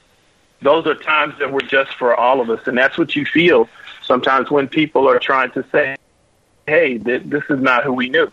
Stop, stop doing this. Stop talking about it like this. Even to where we wish there would be a proper focus on it. I think, I think in the long run, here, here's here's my take on it from day one. In life, nobody could control him. Mm. Do you think anybody can control him in death? No. Ultimately, no. Do you think if there's a bunch of folks that should have been handling stuff one way and they ended up handling another way, as we're now seeing as the things unfold, um, whatever it seems to be, do, if, do you think for one minute that they can actually develop something good off of off of doing things wrong over and over and over again when that was not his way? the thing that has everybody so shocked when they look at his legacy, when they look at what's gone on in the last year, is that much of it is not his way. Right. So we all go, you know what? That's fucked up. In whatever language we say or whatever word we use. Because we know in our heart, no matter what kind of relationship that anybody had with him, come time for the show, come time to do what we all were asked to do, it was about doing it together and making it happen. And and that whole effect that the world has because they see that sign, they hear that music. It belongs to every band that he ever had. It belongs to every person he ever worked with in the studio. It belongs to all of us. You know, The love that everybody has for that. it, it's interesting what you say because I've sort of hear like uh, in terms of what's going on now uh, and sort of what's the purpose or theme behind the, the the moves they're making, and I'm wondering if it's more about the moves they're making now are more about the money and, and what they can sort of get out of all of the music as opposed to I think when Prince was around, it was about the music. You know what I mean? Like Well, hey, well, well. now Not to say he wasn't about his paper. Say that again. no, no. Now's when we call upon Big Sexy. Big Sexy. before I delve into my next answer, I need your legal mind on this. well, say again, one thing. It's I'm gonna say Allegedly. one thing. Allegedly. Allegedly. And it, it seems to me, and it seems to all of us who are thinking people, that it's kind of obvious that there are some combined intents going on that sometimes might be in line and sometimes, most of the time, maybe seem like they're out of line. And it also seems like the the rush to do certain things as far as whip deals out and create this I guess in an effort to create an influx of money possibly um, it creates a potential pot of invoices. I think if your invoices you create in a year from his death don't equal more money than is needed to stop the problems that you supposedly set up that we're so fearful of not having enough money for, then that needs to be taken a look at. All of it needs to be taken a look at because at the end of this is someone who has a tremendous legacy. And this is not the way legacy situations are handled or curated. Nor can you just make shit up. You can't just go, okay, we're going to do this over here. We're going to only talk to these people. We're going to only talk to these people. And then we're going to come out here, and this is going to be the uh, thing we have over here. And this line is going to tell our truth as we sell it. Not when you have all these people who experience something different, right? You take a sampling, you do research and development, and you talk to everybody. You find out what's going on. You, you, you, you do your due diligence. You understand that there is a process for valuing things, people, and information. You understand that in order to say, hey, it's worth this, it's worth this, you know, you first have to evaluate things and see what condition they're in. You know, there's only a couple of people who had access to the vault. Everybody's acting like they just been tracing all through the vault, right? Everybody has been in that vault, and we all know who we are. Have another understanding of the condition, the way things are. So don't get it twisted. There's a lot of work to do. There's a lot of work to do to really have this thing be worth uh, what it is and have it be something that the family can count on for what they, they need. And, and it needs to be taken seriously from the start. From the start. So, uh, so I got to so ask. I got to ask you. I'm sorry. Yeah. Go ahead. Well, No, you go. Go ahead. I wanted to ask you then. So, with that said, uh, can you speak to, you know, why? Why? Are, so, are you working with the with the estate, or you know, they contacted you? I, I want you. To, I want you to tell them, like, because I think it's important. Here, I'm gonna I'm gonna frame it this way, and then I'm gonna let you answer. Give me a second. So, Okay, I'm on my preacher stuff. Now, ahead, I, now I know a person, and, and and this is a good dude, so I'm not shitting on nobody. I'm not going to even say their names, but I know of a person who is a fan, and Mm-hmm. uh, they went into Paisley Park, was hired to come in there, and and they're and they're hired to come in there because they do a good job. They keep it. Let me keep it funky on that. But they weren't, you know, they weren't a part of Paisley like you were and worked there. But you know, they came in and was hired uh, to go in there and catalog a lot of Prince's stuff that was in there. I won't say what stuff, but a, a lot of stuff. You got to see a lot of interesting stuff. And Right. they they got the you know they were working there and they you know did the whole thing. Now I question because I already know the answer wh- why you're not sort of given that uh, opportunity to do it in the right way to come in there and and to say, hey, can you explain what you understand about this and how you did this and where things are, so that we can properly cate- categorize everything, catalog it, and figure out the value or whatever, blah blah blah. I was a little Um, so yeah, I want you to speak in that because after you told me what you said the other day, I was a little, I felt a little kind of way like they don't make no sense then why you wouldn't be in there because I know they're rolling the carpet out and giving people jobs uh, and making sure they're comfortable to come out there and do what they need to do, and they had nothing to do with it. So uh, go ahead. Well, you know, I mean, I am I no, um, and why? Probably because when I was contacted, I was contacted so poorly and unprofessionally that I was concerned about them devaluating his his asset that that was in place even before they got started. It was a concern to me about the process that they were engaging in and just communicating with people because it just seemed so out of the ordinary. It was not done in a in a way that that I had ever been approached in this manner before. And when I pointed that out, nobody seemed to want to respond in the fashion that you're supposed to. You know, um, I think that why why I can't answer somebody else's why. All I can say is that you know the time that we were there represents a time when Paisley was non-operative and then were went working to a, a operate a fully operating and modified facility.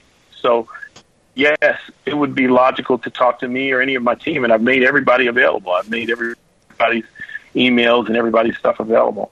Um, T- tell them how they con- can you tell, Problem- can, can you tell that just tell I want the, the deep how they contacted? Well, they, they contacted me and asked me if I would fly out there. They, they, Who they was it? Say, hey, who this- was it? You know, it I'm, was I'm on my name and names somebody- right now. yeah, it was it was very somebody very close to the situation contacted me in a way that was less than favorable. Uh, and when I asked them to to basically just you know let's put it on paper. You want to make something real, put it on paper. Let's what's your what's your title officially in this capacity? Who's your supervisor? And let's get this on on an email so that I can respond to it and hand it to the people who handle this for me because just as I would with Miles Davis situation, I would I would go through a process. It's a process, Right. and then and what they're trying to do is research. So okay, cool. They contacted me for research. Here's what we do. but I'm not getting up, stopping my life, flying out there on my own dime, and sitting down and telling everybody everything. That, that I don't have that kind of time, and that's not how research is done to me. That's not how you do it. You you go out and you engage the people who you know historically are associated with certain parts of time. You put them all together at, at, the, at a, a time that's appropriate. You compensate them for whatever time you're taking up out of their life and their professional career. And then you get to asking the questions you need to ask in order to validate, verify, and put a true time format on what's going on. Probably the most hurtful thing for me is to go and take a tour and listen to someone talk about a room that I built and say it was a secret. Mm. And say it was this and say it was that. When in fact it was a room that I drew on a napkin when he and I had a conversation in the kitchen because it was a place that we needed and we didn't know he didn't want to see certain things. So it's it was really strange and hurtful. Can you are you there? No, I'm listening. Yeah, I'm, we take. Oh yeah, yeah. Oh yeah. Something just went off. Something just went ding. What was that? Uh, we don't hear it on our side. I didn't hear anything. Oh, okay. I don't know what that was. Something just went ding. No, you Um, you know, so it was very hurtful to me to, to, to be there. And I was taking my daughter and, and some family members through the facility. Wow. And we were all familiar with it. And we're like, okay. And my, my daughter, who's nine, said, Dad, that's, tell him, tell him, tell him you made it. Tell him. So I had to raise my hand and say, well, no, it wasn't a secret. Mm. This isn't a secret room. This was a room that was designed this way. So you have misinformation even going out on the tour, you know. Wow. And it, and and it's not just for me. Like I said, when we undertook this project to do this, there were a lot of local craftsmen I hired. There were a lot of serious people who who live in the community who are professionals who contributed their time mm-hmm. and and contributed their talent to bringing this place online and correcting some problems that were seriously wrong. So I, I love to see everybody get their proper credit. I don't like to see people do uh, TV shows where they show the inside of Paisley with all the new rooms, and then they show the original and talk to the original architect, and he only built one room, two rooms, right? See, that, that's Don't what I'm talking that. about the narrative, Because man. it's inaccurate. right. It's yeah, the narrative. But but again, if I say something, then it's like, oh, he's in it for him. No, not for me. Don't mention my name. Just mention that that work was done during another period. You think about it's about everybody who contributed to that. You you you do an injustice to the community. If I went and sought people out who were the best at what they do in that community at all all kinds of trades, and I use them, you neutralize their effectiveness as professionals because they can never go in there and reference it because you're not paying attention to what their work they did. You know, and I think that's that's disingenuous. So, you know, uh, but like I said, the the main thing why they did it, I don't know why they did it that way. I don't know why um, it's being done that way. I can only imagine that inevitably they want to tell their story, and maybe their story will somehow be in line with what actually happened. But I don't think it matters. I think what matters is that um, all of us who were around him were affected by him enough to know the power of one person and the power of one person when they make up their mind to do what they want. I'm talking to you right now and saying what what I want, and Right. and it's going to go out. And there's going to be people that believe, and there's going to be people that say, "Oh, hey, can you show me proof?" You know what? I, I don't have time. I've been doing that shit my whole life, man. I, I don't need to show people proof of anything. Proof is in my work. There you Proof- go. Proof is in my work. And so the bottom line is that if you have love for him and he affected you, go out there and and talk about it whenever you can. Whenever I go in front of uh, music classes and lecture and talk at schools, I try and make them understand what it means when we've lost an individual like this, who who in essence is our last one of our last real links. right. If we want to really be honest, he's one of our real last links from modern pop music, whatever you want to call it, to the Mississippi Delta blues experience. Mm. Mm-hmm. If you really want to understand the full gamut of his importance in what he's done, not only musically, but what he's done to the business of and the mindset of independent thought, then you'll then you're doing something. Don't, don't just author a book and sit up here and "Oh, I'm just going to regurgitate everything I hear on these these these phone calls with different people. No, get into why it was important for him to be seen in the world doing what he was doing. get into what people thought about him in other countries, what people thought about his lyrics, his words, his music, and his story. All over the world, whenever you go out, and, and if anybody is in, fortunate enough to be in entertainment, when you go, when the first time you experience going to another country, particularly countries in Europe where music is a little bit more revered, and you are with an artist and you understand the reception that they get, part of the reception we get as people of color is because all over the world our story is known. Mm-hmm. All over the world our story is known. They know what our people have been through. Right. So while they like your songs, all over the world people are also aware of the history of our people. And so that is also something that's amazing. And that is also something that is a magnet that attracts. And it's a, people look at it and go, wow, after all that, they still in a good tune. I can't take my eyes. I just want to see what they're going to do next, right?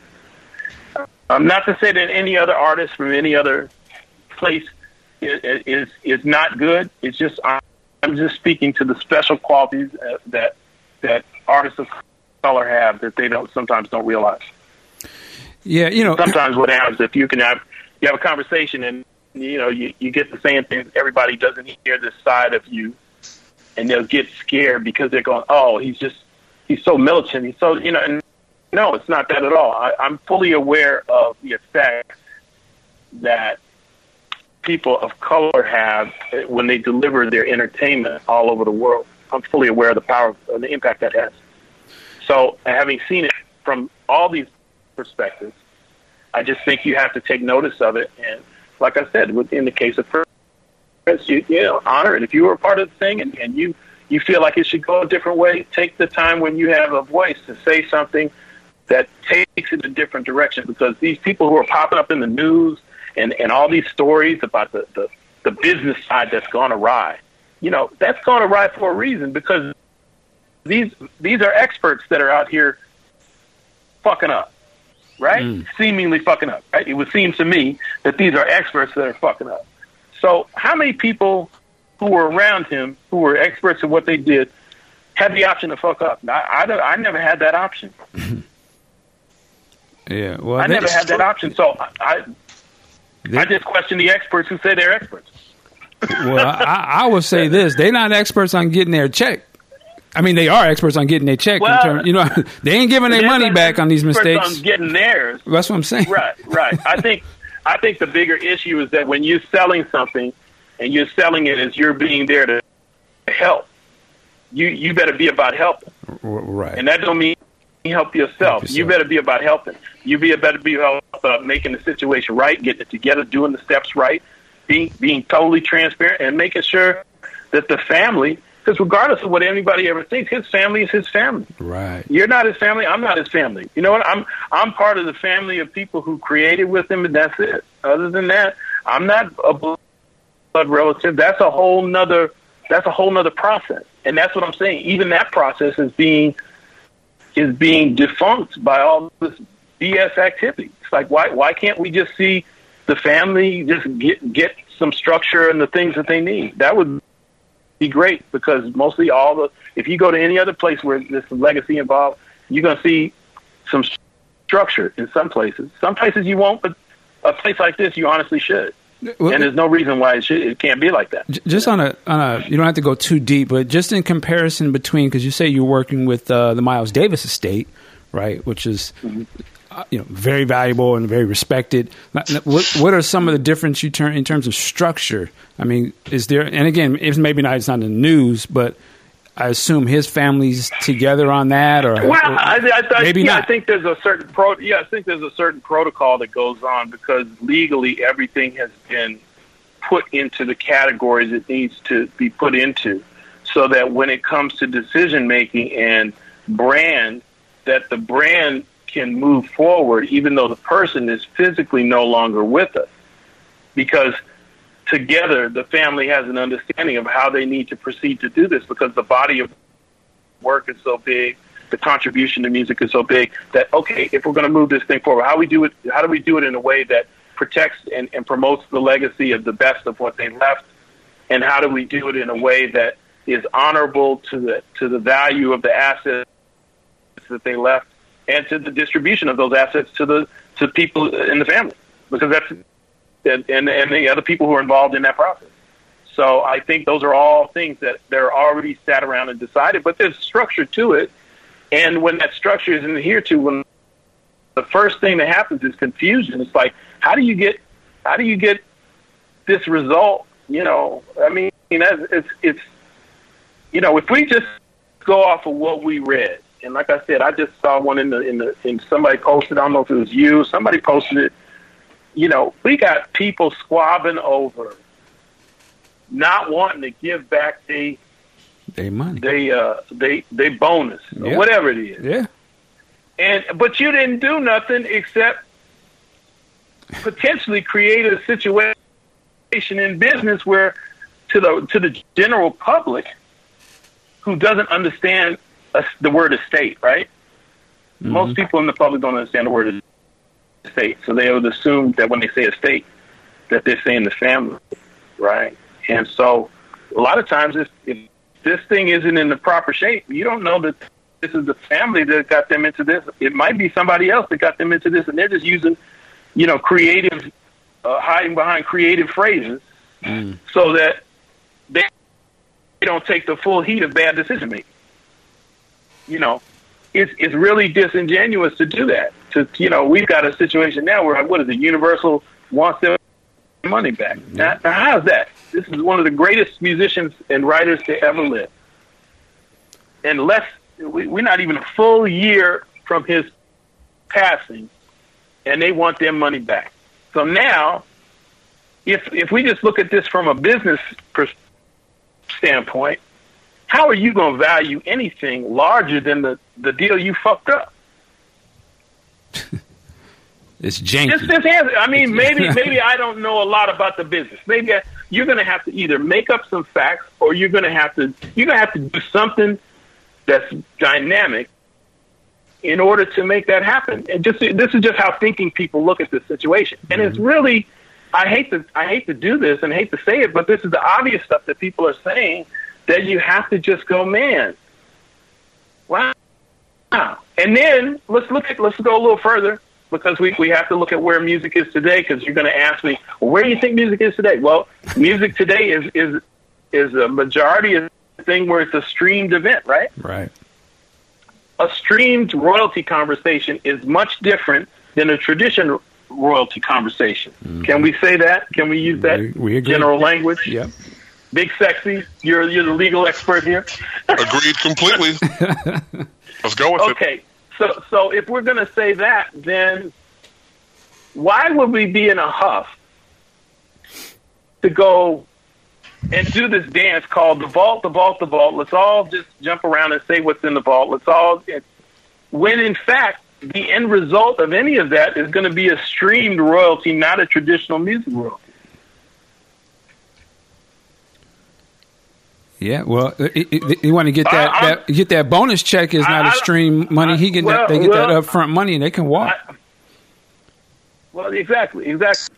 So at, at a certain point, when you start asking questions that deal with the money, and I'm just generalizing, so there are probably some more complex answers. And I'm just generalizing because again, this is what people do when they look at the situation. Because again, you're going to try and you're going to try and package and sell things and say it has value create a story around it, please make sure the stories are accurate. Mm. Right? You know, we got a, something that's from Warner Brothers, but what did they do? Warner Brothers curated the information that they're getting ready to release with the Purple Rain stuff, and what did they do? They gathered the people together who were around at the time and had conversations with them and added extra materials that validate what was done. Mm. That's that's part of the process that you do to make things have worth but you don't sit there and just, oh, let's fuck it, let's make it up. you know, let's let's just wing it. You know, I'm just yeah, we don't need it involved. Hey, hey, you know, if we can't get it for free, then we're not gonna we're not gonna go. Wow. You know, come on, man. It's you know, but this is just this is just me looking at it, answering you right on a call because we just talking, right, Michael? For sure. Talking. Yes, sir. we just talking. we just talking. Right? And and and anybody who's got a problem with anything I say, um, you know, hey, you know what? I'm just an engineer, man. I'm just saying, what the, what do I know? What do I know? I'm just. well, you know, I, again, just looking at it from the outside, and I don't, I'm not trying to slander anybody, and to be to be 100 percent, I have a lot of respect. Uh, I'll say say the man's name because I respect him, Londell, just on the level of GP, just on the level that I know that's a mm-hmm. brother doing his thing, and I've read some stuff about him. And I've seen some of the moves he's done, uh, particularly for like hip hop and different things, mm-hmm. and I respect that kind of stuff. So when I see these type of stories now with this Prince thing, it, it's to me it's shocking to me because I'm like, I always thought, you know, to me that seemed like a good brother, like somebody that I know he helped Prince. I even saw the stuff he was doing with Michael Jackson in that book, and I had to tip my hat. I was like, Londell kept it funky with Mike, and and tried to bell him when he could. Now I know there's some other stuff uh, with, uh, you know, the depositions of Jackson's. I ain't got nothing to do with that. But I just say, I, so I would have respect on that. So as he, I know that he has said on interviews where stuff is about the culture. I'm just hey, saying man, for the culture, baby. Big sexy, I don't know what you doing. Is this dude baby or something? Because you got a lot of respect for him. Well, no, no, no. I, am saying in sense of uh, I like to always get. I, I, like to. I'm always on code first, and what I mean by that, for our people, I'm yeah. gonna give you the benefit of the doubt. I'm not gonna blast you out on, on the media. Yeah. You know, yeah. so you know what I'm saying. So I'm talking like that. Uh, I get it. I get it. But I, I say that to say yeah, though. I, I say that to say. I want him to he don't owe me no explanation, but for the culture and for the culture of Prince, we got to do right. better. It has to look better because oh, other people are looking I, at this. Yeah, I'm other people are looking at this, and if they're gonna see us doing something that looks kind of janky, then how you think they gonna want to handle? So we can't well, be like that out there like that. That's all I'm saying. Yeah, and how are they? And how are they going to handle it when when there's an opportunity to do something and it doesn't necessarily involve, let's say, him, but it, you know, just an opportunity to honor, and you know, it just it just has to happen, and, and it will happen, and it, it might not involve Londell. You don't know. You know, I mean, he he he came in and he represents what he has done so far, and and I think that's that's his uh, that's his thing. You know, I, I think uh, all those guys. You know, if you're gonna if you're gonna be in that role of expert, it's a it's a rough role to be in. Yeah, and and, and make sure I'm not throwing him out there. Char- what's his name? Charles Koppelman. Yeah, you know.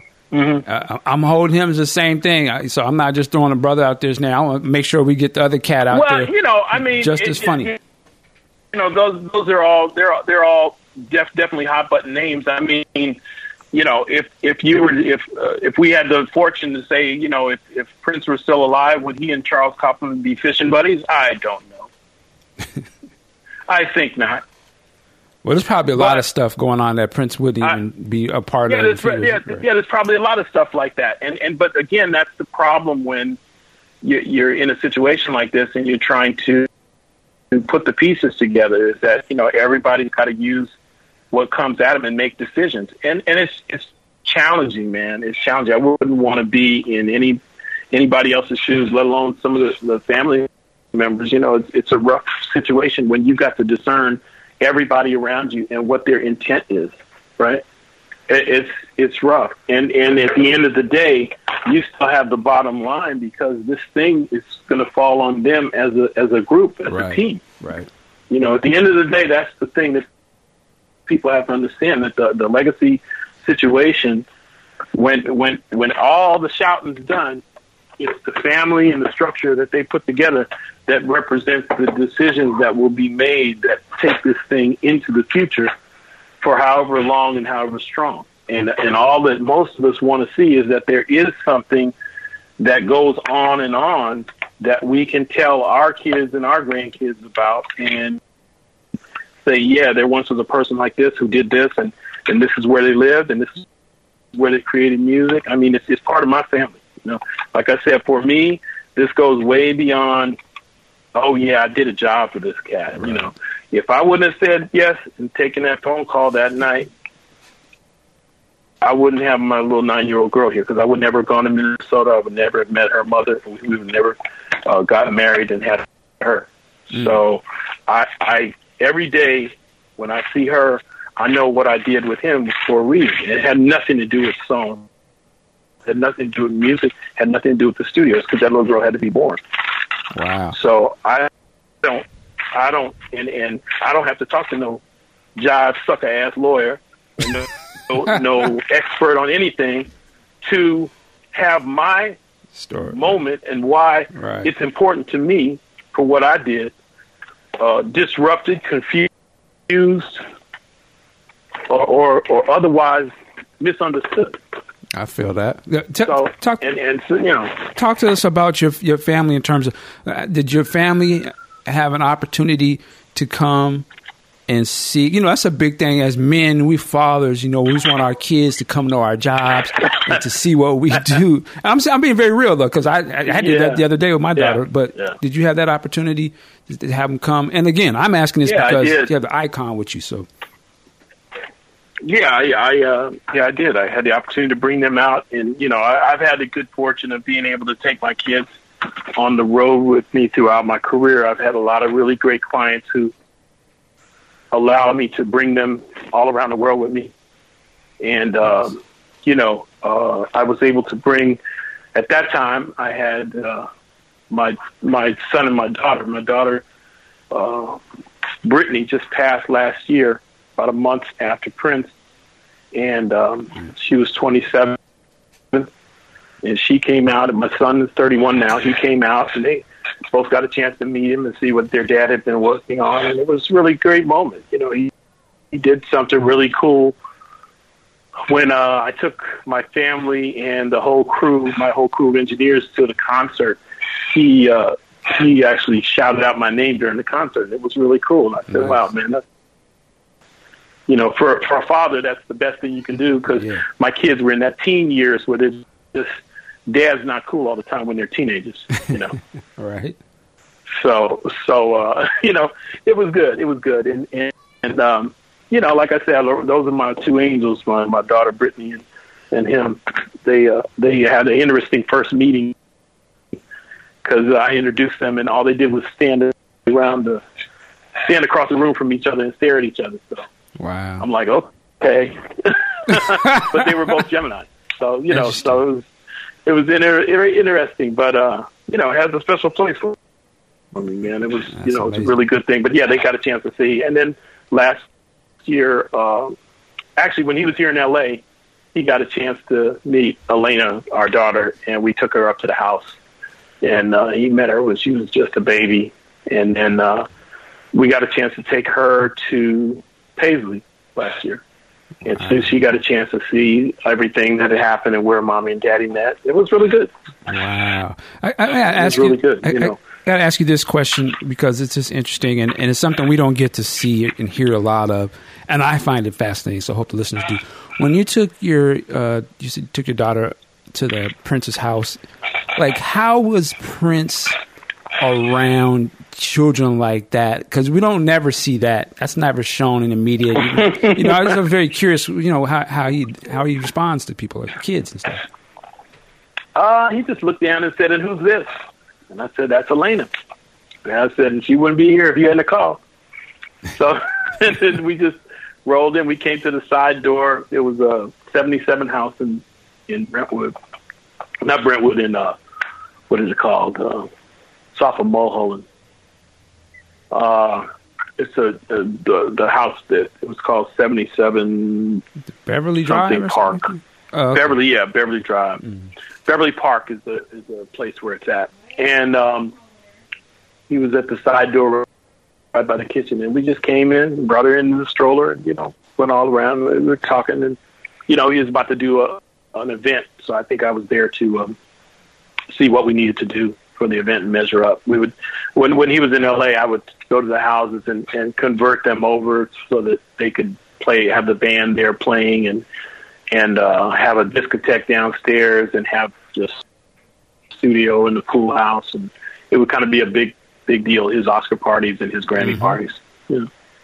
Wow. So you were just to be clear. I know people already know this, but you were part of uh, like the 3121 parties at his house and Mhm, yeah, yeah. I was I would get called, and um, you know, we first started to go to him because we had we had built this portable studio, so the portable studio went to every house, and then um, because I lived in LA, sometimes we were home at the same time because I was still flying back and forth to to Minnesota, and uh, so as we started to come back here more, you know, we get invited over. Sometimes it'd be parties on Fridays. And, you know, we, we get invited over, and you come over. But I, my thing was, I I loved doing that, but I very rarely did the thing when when um,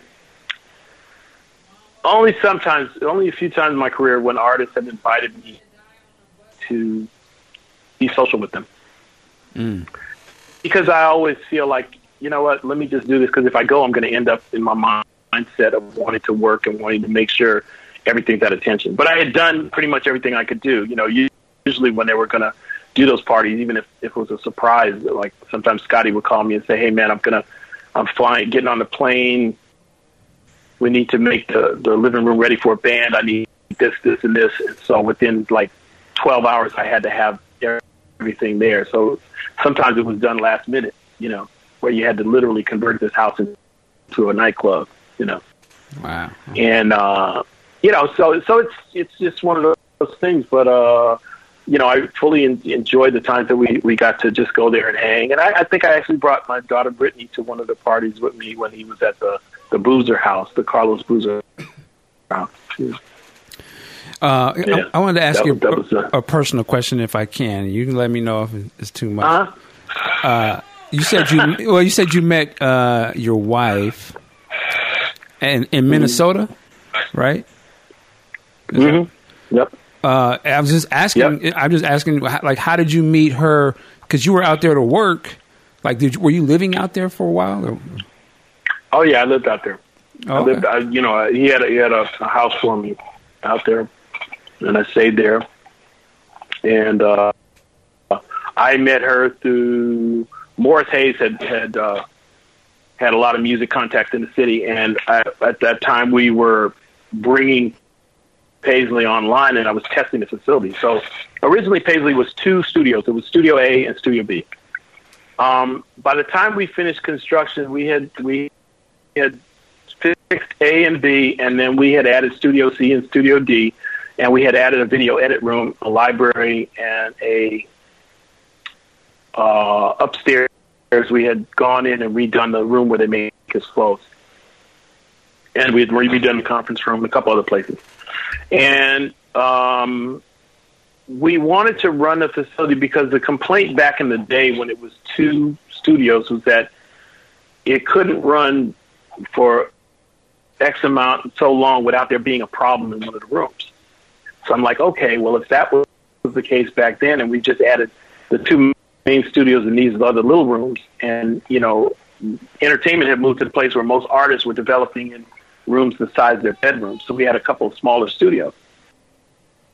So I said, let's run all the studios. So Morris helped me get a lot of local music talent, and and we called them in. We had a session going in Studio A. We had a session going in Studio B. Then we took Studio C and we created a session for Studio C and one for D and one for the video edit room.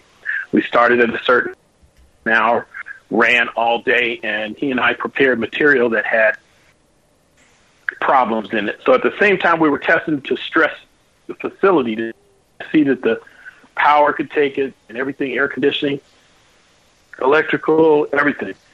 We were also testing the people that we were bringing in to potentially hire who were locals to see if they could handle working. Mm. In one room, there was supposed to be an engineer coming who was a friend of someone who was out on the road with with uh, Prince at the time. Um, the guy never showed, and he never called to say he wasn't going to show up.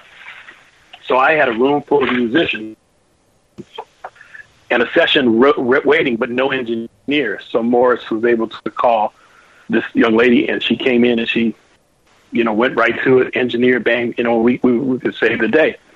And you know, upon meeting her, she was very impressive, and you know, just had had all the stick to itiveness and, and everything that was needed, and then some. You know, and and you know, reminded me a lot of myself.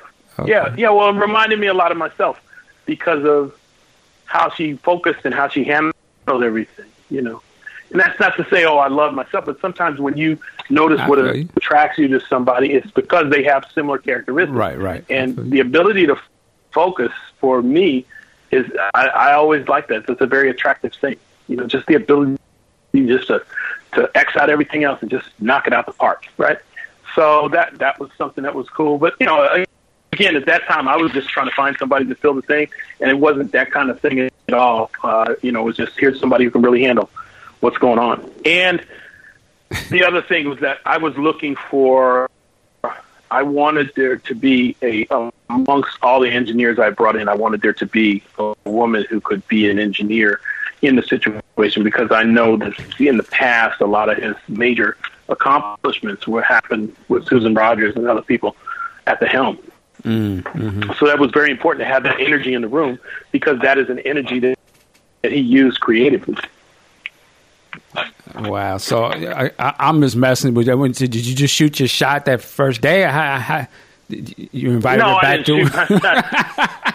I no no no no no no. I was I wasn't interested in the first day because I Oh, okay. frankly was you know I I'm I'm an older guy and I was like you know what I just really I was all about business. About business. Uh, I, I was very you know the guys will tell you they'll they'll tell you I was not even aware that there was even you know any attraction that you know I was just trying to handle my shit. You know, no, it's probably the most important gig of my life, man. So I really wasn't thinking that. And you also have to understand, as a single dad, I had pretty much had in my mind, you know what, I'm Done. I'm cool. I feel you. While I've had girlfriends and stuff like that, I have not done anything serious because it was enough for me just to, to raise a, a son and a, a daughter. Mm. You know, as a as a as a as a father. You know, How, how long so you guys I been was married? not How, looking. oh, I'm sorry. Go ahead. Go ahead. No, go ahead. No, I was gonna how long have you guys been married? Uh, we were married for about Oh. seven years. Oh, okay. and we've we've been divorced now for about about four or five. But we're real good friends, still business partners, and still do a lot of stuff together. We you know we co-parent together, so it's real cool. That's what's up. All right. Cool. Cool. Yeah, yeah. I know. I got no. I have no regrets, you know, um, on anything because at the end of the day, like I said, the the the job was nothing to do about music as much as people might have thought it was about music. It was about me moving forward, and it was about this little girl being born. So she wasn't an accident; she was intended. You know. Nice. So, uh, you know, and I, I think that that that that uh, I can look at the situation and never be angry because of that one reason. You know, I've got so many more that are just like I said. Those are the moments, the individual moments that you have where, where wow, he didn't have to do that. He didn't have to do that, and uh, those are all great too. But when I can look every day and say, wow, this is tremendous. One phone call changed my life. You know, and cause it's it's deep, man. It's it's it's, it's real deep. You know, I, I you have to look at the totality of your journey, man. Every Right. time you you get up, if you're fortunate enough to have a, a wife and kids, or you're fortunate enough to have kids, and you you know just just cherish the the, the whole thing you have because it's it, it's something real special. You know, something real special. Everyone is unique, and they are entirely your responsibility to to kind of give as much information to as you can before they step out into the world. Mm. So, You gave some some man lessons right there. For real. well, you know, hey man, I, I you know, as as fiery as I can get for all the other stuff, at the end of the day, I'm still a dad, and I'm still these other things. You know, this is a part of my life, but my life is, is about so much more.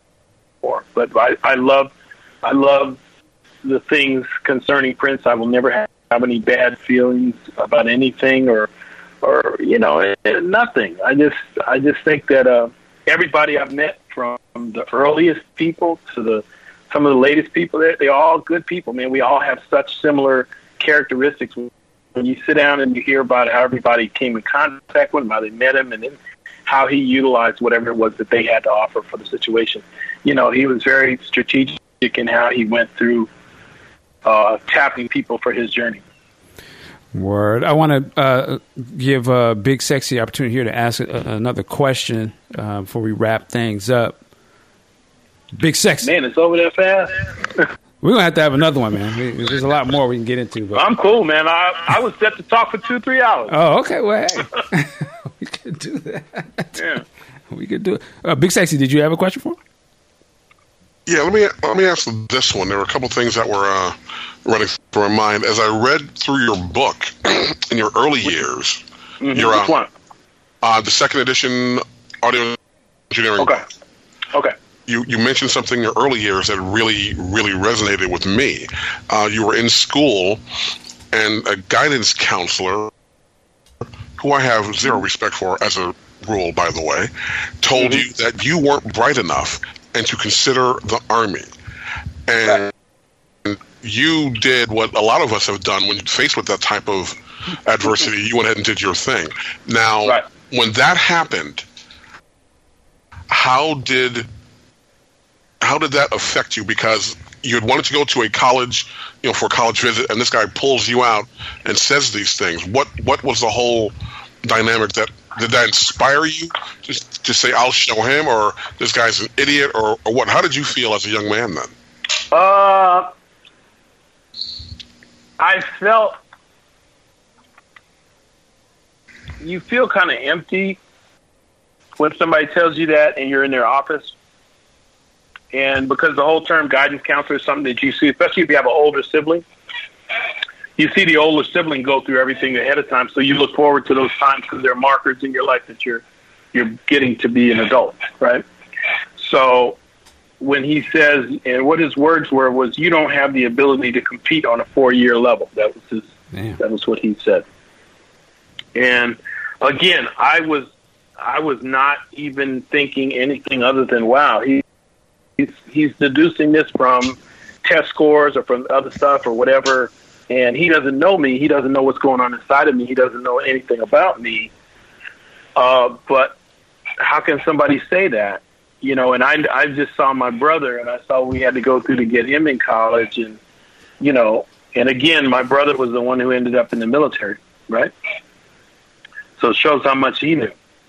Exactly. And, and uh, um, you know, but I, it, it gave me energy, but it also, if you read on, I had a friend of mine who I'd grown up with since elementary school who, who when we were DJing, he told me, don't touch that. You can't uh, you, you don't know you don't know anything about that technical shit. That was oh yeah, he was next too. We're gonna get to him. too. right, right, right. And so I was more pissed at him, and probably, you know, see, this is the part, man. You you're you're waking up ghosts, man. Uh, this is the part where there's a part of my career where silently inside of myself, whenever I accomplish something you get even with people. Okay? One of the things we used to go do when I was younger, we used to go watch concerts. We used to go watch, that time we would go watch Larry Graham, One in a Million. So that was a big thing. And the guy who said that to me played bass. He always had a bass over his house. He was playing bass. Hmm. So what do you think about years later when I would not only work with Larry, but I'd helped design one of these bases that he has his microphone in it, right? You did that? Yeah. So Wow. so so for me, when I was working on that, Larry had no idea why I was frantically working at it. It was just something he asked me to do. And we were out on the road and I was you know, we were trying to figure out how to make the guitar and, and the microphone wireless all at once, right? And I was doing it to shut that guy's mouth from high school Wow. because this was one of our favorite people to go watch, and now this was not only my friend but somebody who was relying on me to do what to do electronics, that shit that I didn't understand. Right. So you got to be careful what you say to people because what you say to words can kill. Words words are very powerful. You know, words can also light a match and, and you know make somebody like me just you know do what I, do what I do. You know, but uh, I, I think if I go back and, and, and it's funny you asked that because see, when I go back and and uh, I encourage everybody if you're ever going through anything in your life, y'all need to go to therapy and understand how you think, why you think the way you think. I understand a lot about how I think because I've actually gone and talked to people and found out that a lot of my motivation through much of my career has been from negative reinforcement Interesting. You know, and racism. a, a lot of us Right. get that stuff from our families too. You know, there's a you ain't shit. Or you ain't gonna. You, know, you ain't gonna be. Yeah, no, I mean, it sounds funny, I but I'm never- I never got that. I, Okay. Yeah, yeah, I never got that. I did get the. You have to understand though. Um, I don't know how old you guys are. I'm 55. My parents were survivors of the depression. Mm-hmm. So, for for black professionals, my mom was a nurse. My dad was an accountant. For black professionals to survive that growing up, they had to have a certain mentality. And then the ones that came west, because they were from New York, they came west. West was where all the opportunity was. So when they landed in California, everything here was new and young and exciting, and and and the racism, while it was probably still here, was less than what they had experienced back there. So they really were in a place where they were working consistently and working on their families thing. So they weren't on edge, nor were they the type to say, uh, "You ain't shit" or anything like that. What they were was people who played very safe. Okay, Mm, okay. they very played very safe. They always wanted to see professional careers. Our whole family was like that. Professional careers and things so that uh, you you you had that paper, you had that you know, and all these these these signs of Right. you you're going to be okay. You know, Go down there and work Um, for Mr. and- Johnson. He got a job down there for you. yeah, get that gold watch. You know, Mm-hmm. now I, I wasn't a gold watch guy. I wasn't a gold watch guy. Uh, I was just an independent thinker, and uh, you know, I'm glad in my lifetime my mom, before she passed, had a chance to to kind of see and say, hey, you know what, your dad would have been proud, and you you did exactly what you're supposed to do. You know, but I always felt like I was going to work for myself, even when I was little. I just I just felt like I was supposed to to, to work for myself. I, ne- I never. I loved working. Don't get me wrong. I loved working for Oberheim. That was the best years of my life, and and I could not have done uh, half of the things that I did without that application of electronics showing me how to use, use what I learned the basics of in trade school. What I learned the basics of in trade school when I, I went to Oberheim, I learned it just for music, and so that that really opened the door. That one job, and uh, I did also work at Hughes and I worked at IBM. So I mean, I, I know the structured electronic lifestyle too. So uh, How you know, but it, it was one of those things, man. You know. How does that? So everything you just said and the lessons you, you learned from that. How does that? Well, what? How did that translate over to your kids and sort of opportunities that, uh, or or for them? What sort of messages did you give them? I guess I guess it it inspired them to know more about what was going on. My son, who ended up going to Crafts, which is Conservatory of Recording Arts in Phoenix, and my daughter ended up leaving high school early and going to uh, uh, Pierce College, and then uh, she spent seven years at Blue Electronics as a uh, technician there, and then eventually an engineer Oh wow! designing microphones. So, so uh, you know, I, I think it was very entertainment, and the exposure to it was very, very influential in their life because it gave them an option on something to do that was fun. I think my time spent with my Oberheim family gave them an understanding of community because we would all have fun and play paintball after work. We would do things, go fishing. We would do things after work that promoted just friend friendship, you know. And oddly enough, the best technicians in my life who from Oberheim, one now lives in Seattle, but both guys were from Minnesota.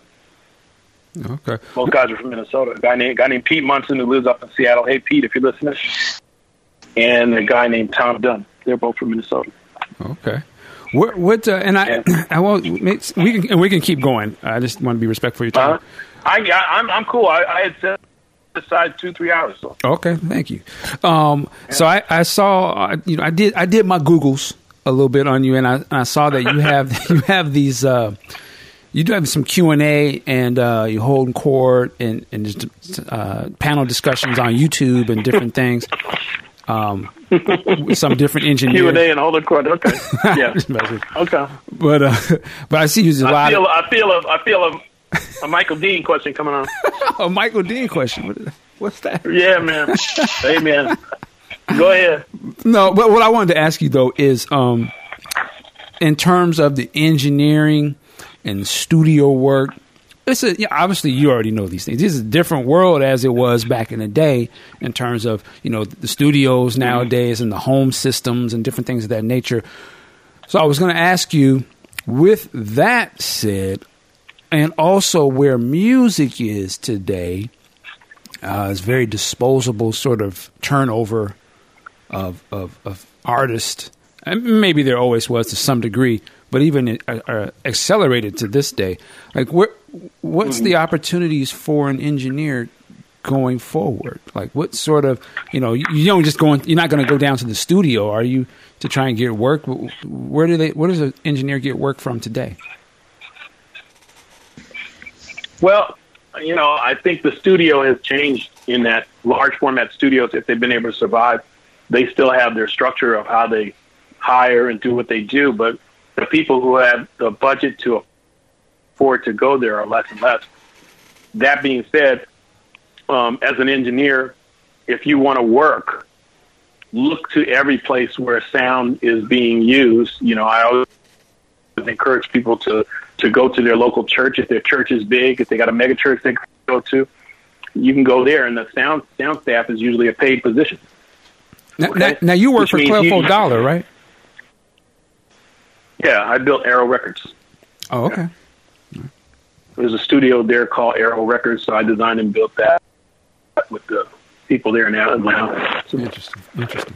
I'm sorry. and Go that's ahead. a that's a that's an interesting situation because it's a large mega church, um, and you know those are situations where they have an audio department, and that's a bigger situation where they don't have a har- audio department, but they have what's called a music ministry, right? Mm, hmm So in church churches, you need to understand that the ministry's job, each ministry's job, is, is to generate dollars to support the church. It's not the church's job to collect money and support the ministries. Hmm. So that's what people kind of don't understand that, that it's really a support function of the greater, for greater good of people coming every Sunday and hearing the word. You know, but whether it be a mega church or a little church, churches need sound too. Small clubs need sound schools and institutions need sound. You know, if I were to go back to my first experience in sound, it would be in elementary school, putting two microphones up for for uh, what they call chapel on Wednesday, Wow. right? And and I could trace my my doing sound all the way back to there. So, you know, which is like seventh, eighth grade. So, uh, you know, I, I come by it naturally, and and uh, I I think that the, what's what's open to everybody nowadays is just where is it you want to be. Yes, gaming is there. Yes, VR and some of the other terms that you hear are there, but those things that are being done in those areas are usually tech associated. You have to look at the device or the, All the right. system that they're trying to work within. You have to understand a lot more about the different communities that are in action right now. I always say that music music used to have a car all its own and it would drive down the road. And now that we have video in place, video is in the car and music's tied up in the back in the trunk. And it's never going to get its own car again because the visual image is so strong.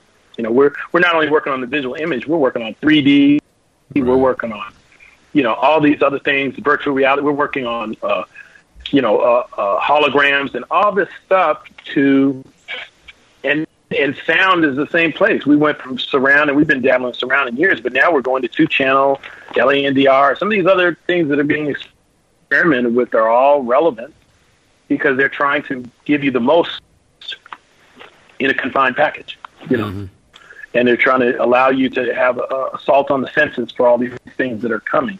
You know, all it all it also does is tell you how much they plan on uh, requiring or wanting the consumer to sit down or be still and consume whatever it is that they're putting out, right? So when you're consuming, you are not doing. That's the part about for, for us as people who work in communication, because we, we could say we're in entertainment, We can say we're in music, and that'll put a fence up. If you say you're in entertainment, it puts a bigger fence up. Hmm. But if you say you're in communication, now we're all under the same umbrella, right?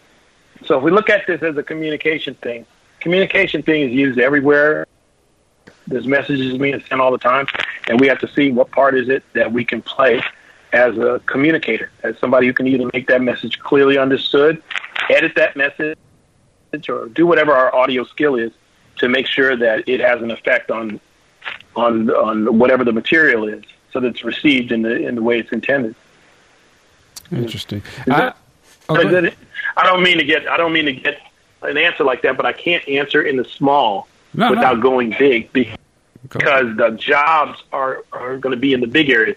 They're not going to be in the small areas. Most people who arrive in our music space today, they arrive in uh, uh, already wanting to be further along to somewhere else, so they won't see a joy in in interning. They won't see a joy in taking a job where you don't have recognition. They want to be Chris Brown. They don't want to fucking work for Chris Brown. they want to be Chris Brown. right, you know. right. but and that's the interesting. that's how I put it. but it's like I I understand that dream from like shit ten years ago or something. But I'm like now like it seem like I'm surprised that cats still want to be the guy in the front because the guy in the front is just I don't I mean th- th- there's no music I'm not gonna say there's no music stars but it's just a different game now. It's like it's gonna be sh- so short lived and I mean there's probably only like two or three people that are actually you see that are doing something, but everybody else is just like in and out so quickly. I'm curious, do we still want to be the guy on the front? Like, it's just, not, I don't, it just seemed like it was so like, Well, uh, I, I would say that that's a valid thing, but I'm gonna give you an answer that a young person gave me the other day. what about what about Lil Yachty? oh hell no, Right? exactly. Right? This is, this is exactly big sexy. That was my answer exactly. hell nah, man. Go f- I mean, I guess, but No, no. I only say that to say that look, we have to keep our mind open to how people are consuming and what they're consuming. We also have to look at how people utilize this industry and what the industry is saying yes to. In the traditional model, when you look at some of the artists that I work with, some of the, the, the projects we worked on, it was during what we call the PO system or the all-in budget days or the days when you actually had an A&R person going looking at the talent alone or listening to the songs. Mm-hmm. Today, we have brand management experts who are all trying to marry corporate interests and corporate dollars to a song, musical artist, or experience to get that money to fund it because the record company just wants to be involved in the return on the investment. Right, right? They don't, don't want to put out that money, so they're looking to corporate factors to do that money, and and they're looking primarily to people who have are, are in the 360 deal mm-hmm. lane to do it with because they have given up the most to to get a shot. They're not going to do a deal with somebody who's intelligent because they've been paying, they, they've paying attention to the messages that somebody like Prince has been saying about own your stuff, do your this, and be independent. They're they're looking at people who say, okay, so and so signed a 360. He doesn't mind doing this, and they don't mind doing this, and he's going to be on his mixtape. He's going to be on there, and it's a lot easier for them to function like that. So it is. Uh, for lack of a better purpose, some of this has turned into just a transitional exercise on on the way to another place right. on the way to another place. Early on, many wanted to be Will Smith. I'm going to start out here. I'm going to do this. I want to be LL Cool J. I want to be Will Smith. I want to get my episodic series, man. I want to get on TV. I'm going to yeah, do my cop thing, and um, you know, they all had aspirations of guiding their career to the way these guys did to break out right. out of it and be something else. Will they get to do that? I don't know. I don't know. I can't. I don't know. I, I just know that it wor- worked for them because that was in fact what they were supposed to do. Uh, do we need? Do we have to have a whole room full of them? I don't think so. Do we need to see a room full of Lil Wayne sipping syrup? I don't know. I don't know that that has value long term. I don't. I don't. There, there are some things that we can obviously look at it and say it gets promoted because it's to the diminishment of our culture. and anybody who funds it is about funding the diminishment of our culture. Period. And and that, and that's that's that's true too.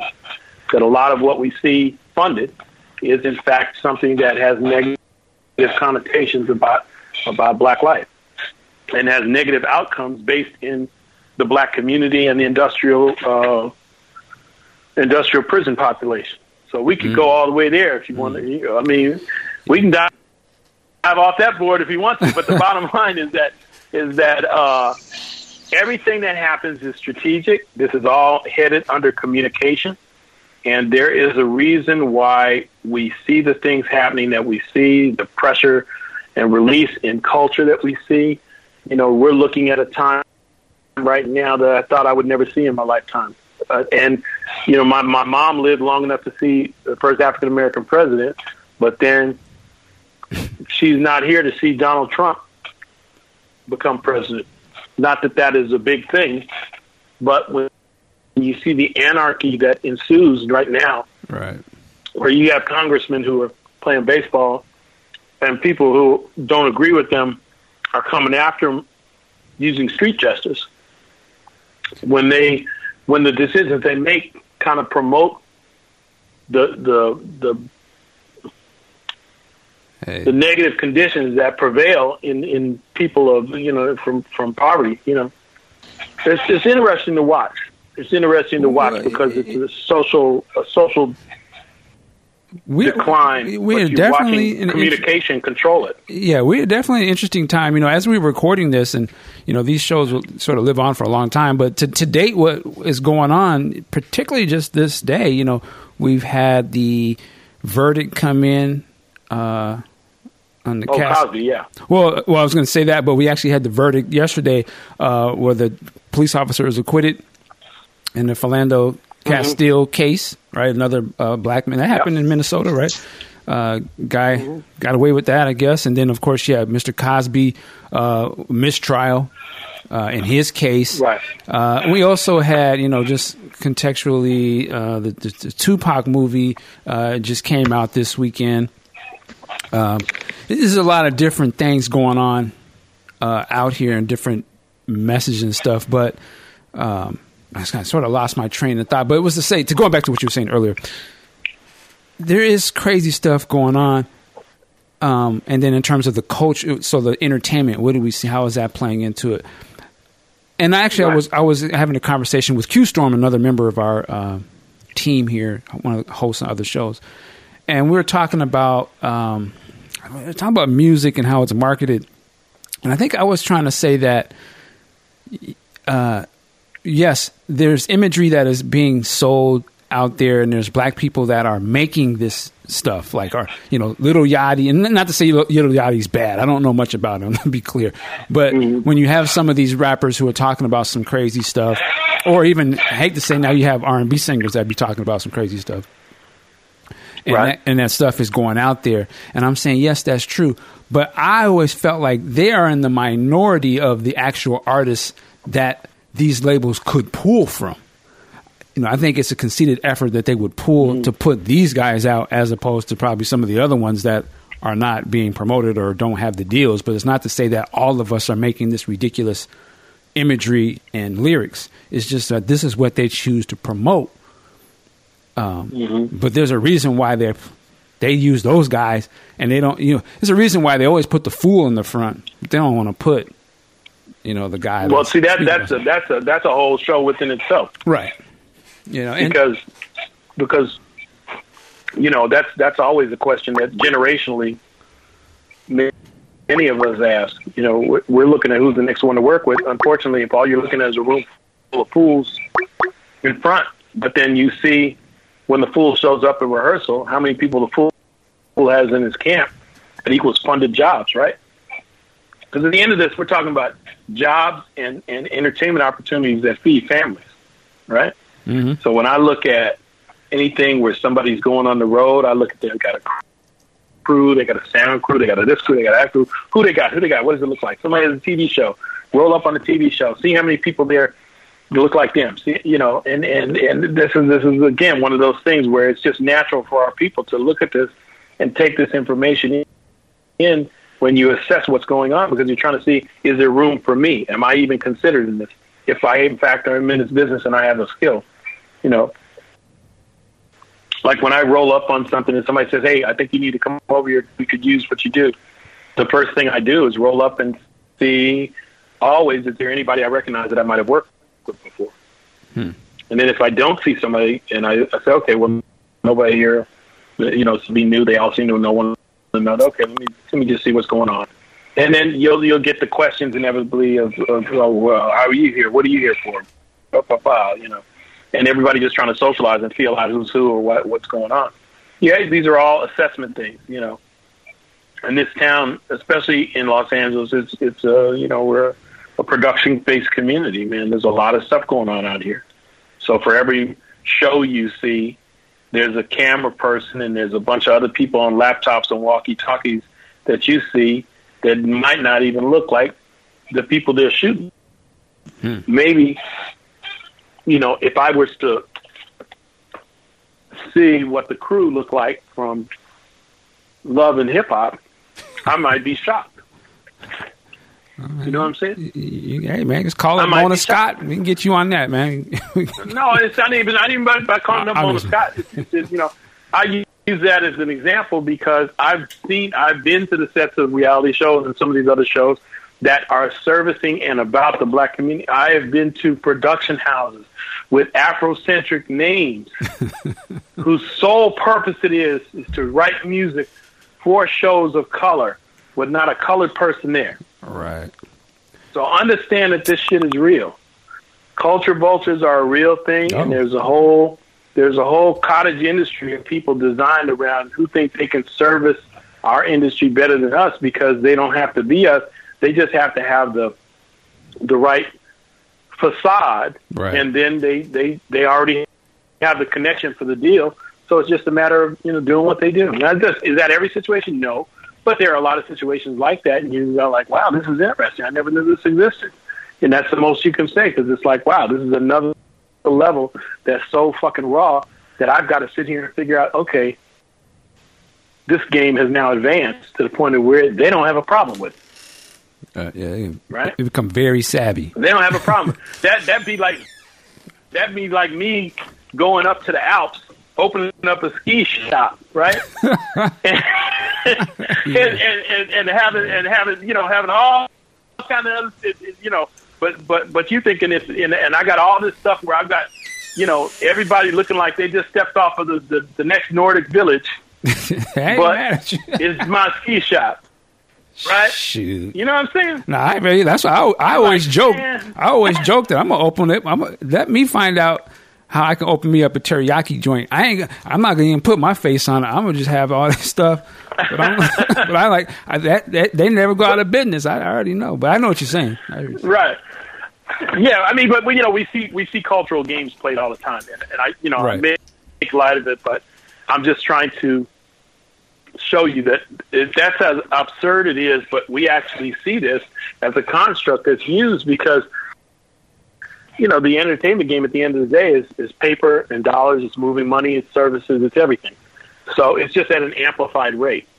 You know, I, I feel you on that. That if entertainment stopped tomorrow, if, if entertainment stopped tomorrow, and everybody who did not have a full fledged skill was required to go out and make a living doing what it is that they could actually do well, there'd be a lot of more unemployed people. Mm. Because this is the only field that lets you do some of the things you do at some of these levels and get amplified wages. If touring stopped tomorrow, oh boy. Oh man. yeah, that would be a Folks be in trouble. shock to the game right there because that's, a lot of people's money right, That's right. That- right, and that's why you can only. That's why people can't get too cocky about any of this of what they do well, and I'm better than this one, and you can't get too cocky about any of it. Because tomorrow, like I say, that's why I don't get, caught up in the mixing and, and all that. You know, people. Some we got a whole cottage section of our industry that looks at engineering as only mixing. They don't look at it as anything else. It's just mixing with them. And that's unfortunate because if you've been given all this information about audio it's such a big field that you can you can do a lot of contribute a lot of good in a lot of other places sonically. Um, hmm. But but we got the, the one trick pony, and everybody wants to ride it. And if you know if tomorrow little Johnny gets a laptop for his birthday, and he's 13, by the time he hits 15, he's fully blown with every software bundle there is, and he's ready to do battle for your check, my check, and by three other people. Yep. You know what though? But, Johnny's fearless because he don't have nothing. He don't have right. no, he got no, no bad memories. He don't nope. have. He live in his mama's house. he don't have no bills.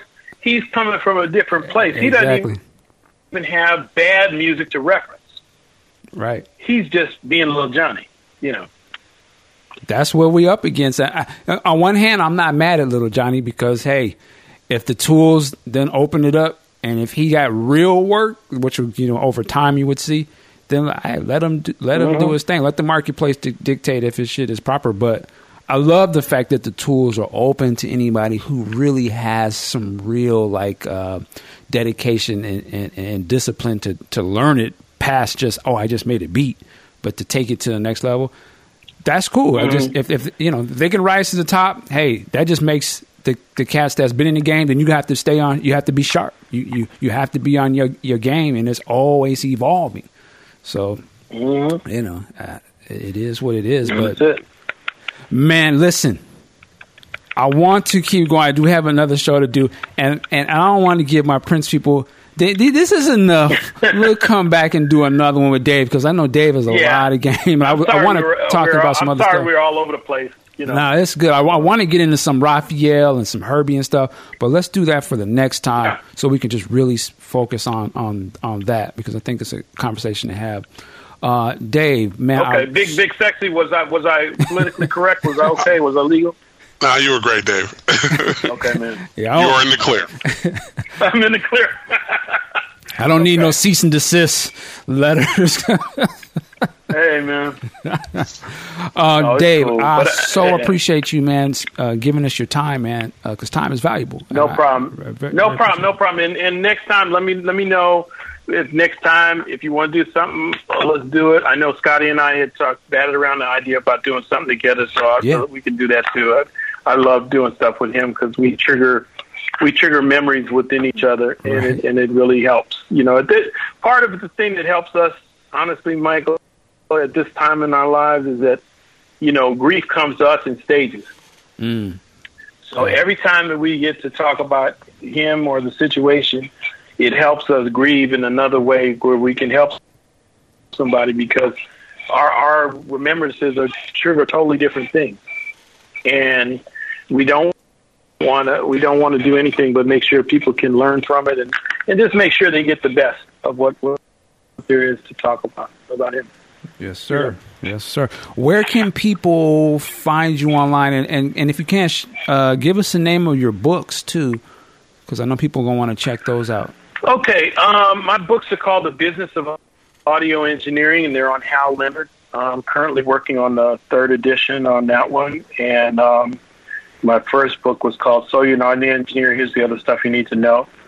Uh, that's on paperback. You can find that probably on the internet. Um, you can see me on. You can get me on Facebook, or I do a show on Dash Radio called Evolution of the Groove with Vince Wilburn Jr. from the Miles Davis family. Nice. And uh, you can get us at evolutionofthegroove.com. And love to have you guys on the show if you'd like. Yeah. We just want to be a connecting point, man. Really, just be a connecting point so that uh, we can have this discussion and have like a fireside chat the way that people used to do in villages way back to past lessons along. They would sit around mm-hmm. the fire mm-hmm. and, and tell stories. And so that's kind of what we like to do is be able to uh, pass the word along. But yeah, man, anything we can do to keep it up, man, and like like the work you guys are doing. All right, man. Likewise, I appreciate it. Yeah. Uh, shout yep. to Big Sexy. Thank you, sir. I'm going to go a little fast here. Um, shout out to all our listeners. We so appreciate you guys sticking with us. Um, when this show goes up, we will have our new donation link and situation set up. So uh, I know I told y'all to pause on that. Now we can kick back in and we're going to get that thing rolling because we're going to take this thing to the next level. We need you guys' help to do that. Um, listen, we are here because we love some Prince and what it means to us. We love the music. We love the man, the work ethic, everything about it. We're going to continue to hold that up and respect it. With that said, let's work it like a job. I will see you next time. Peace.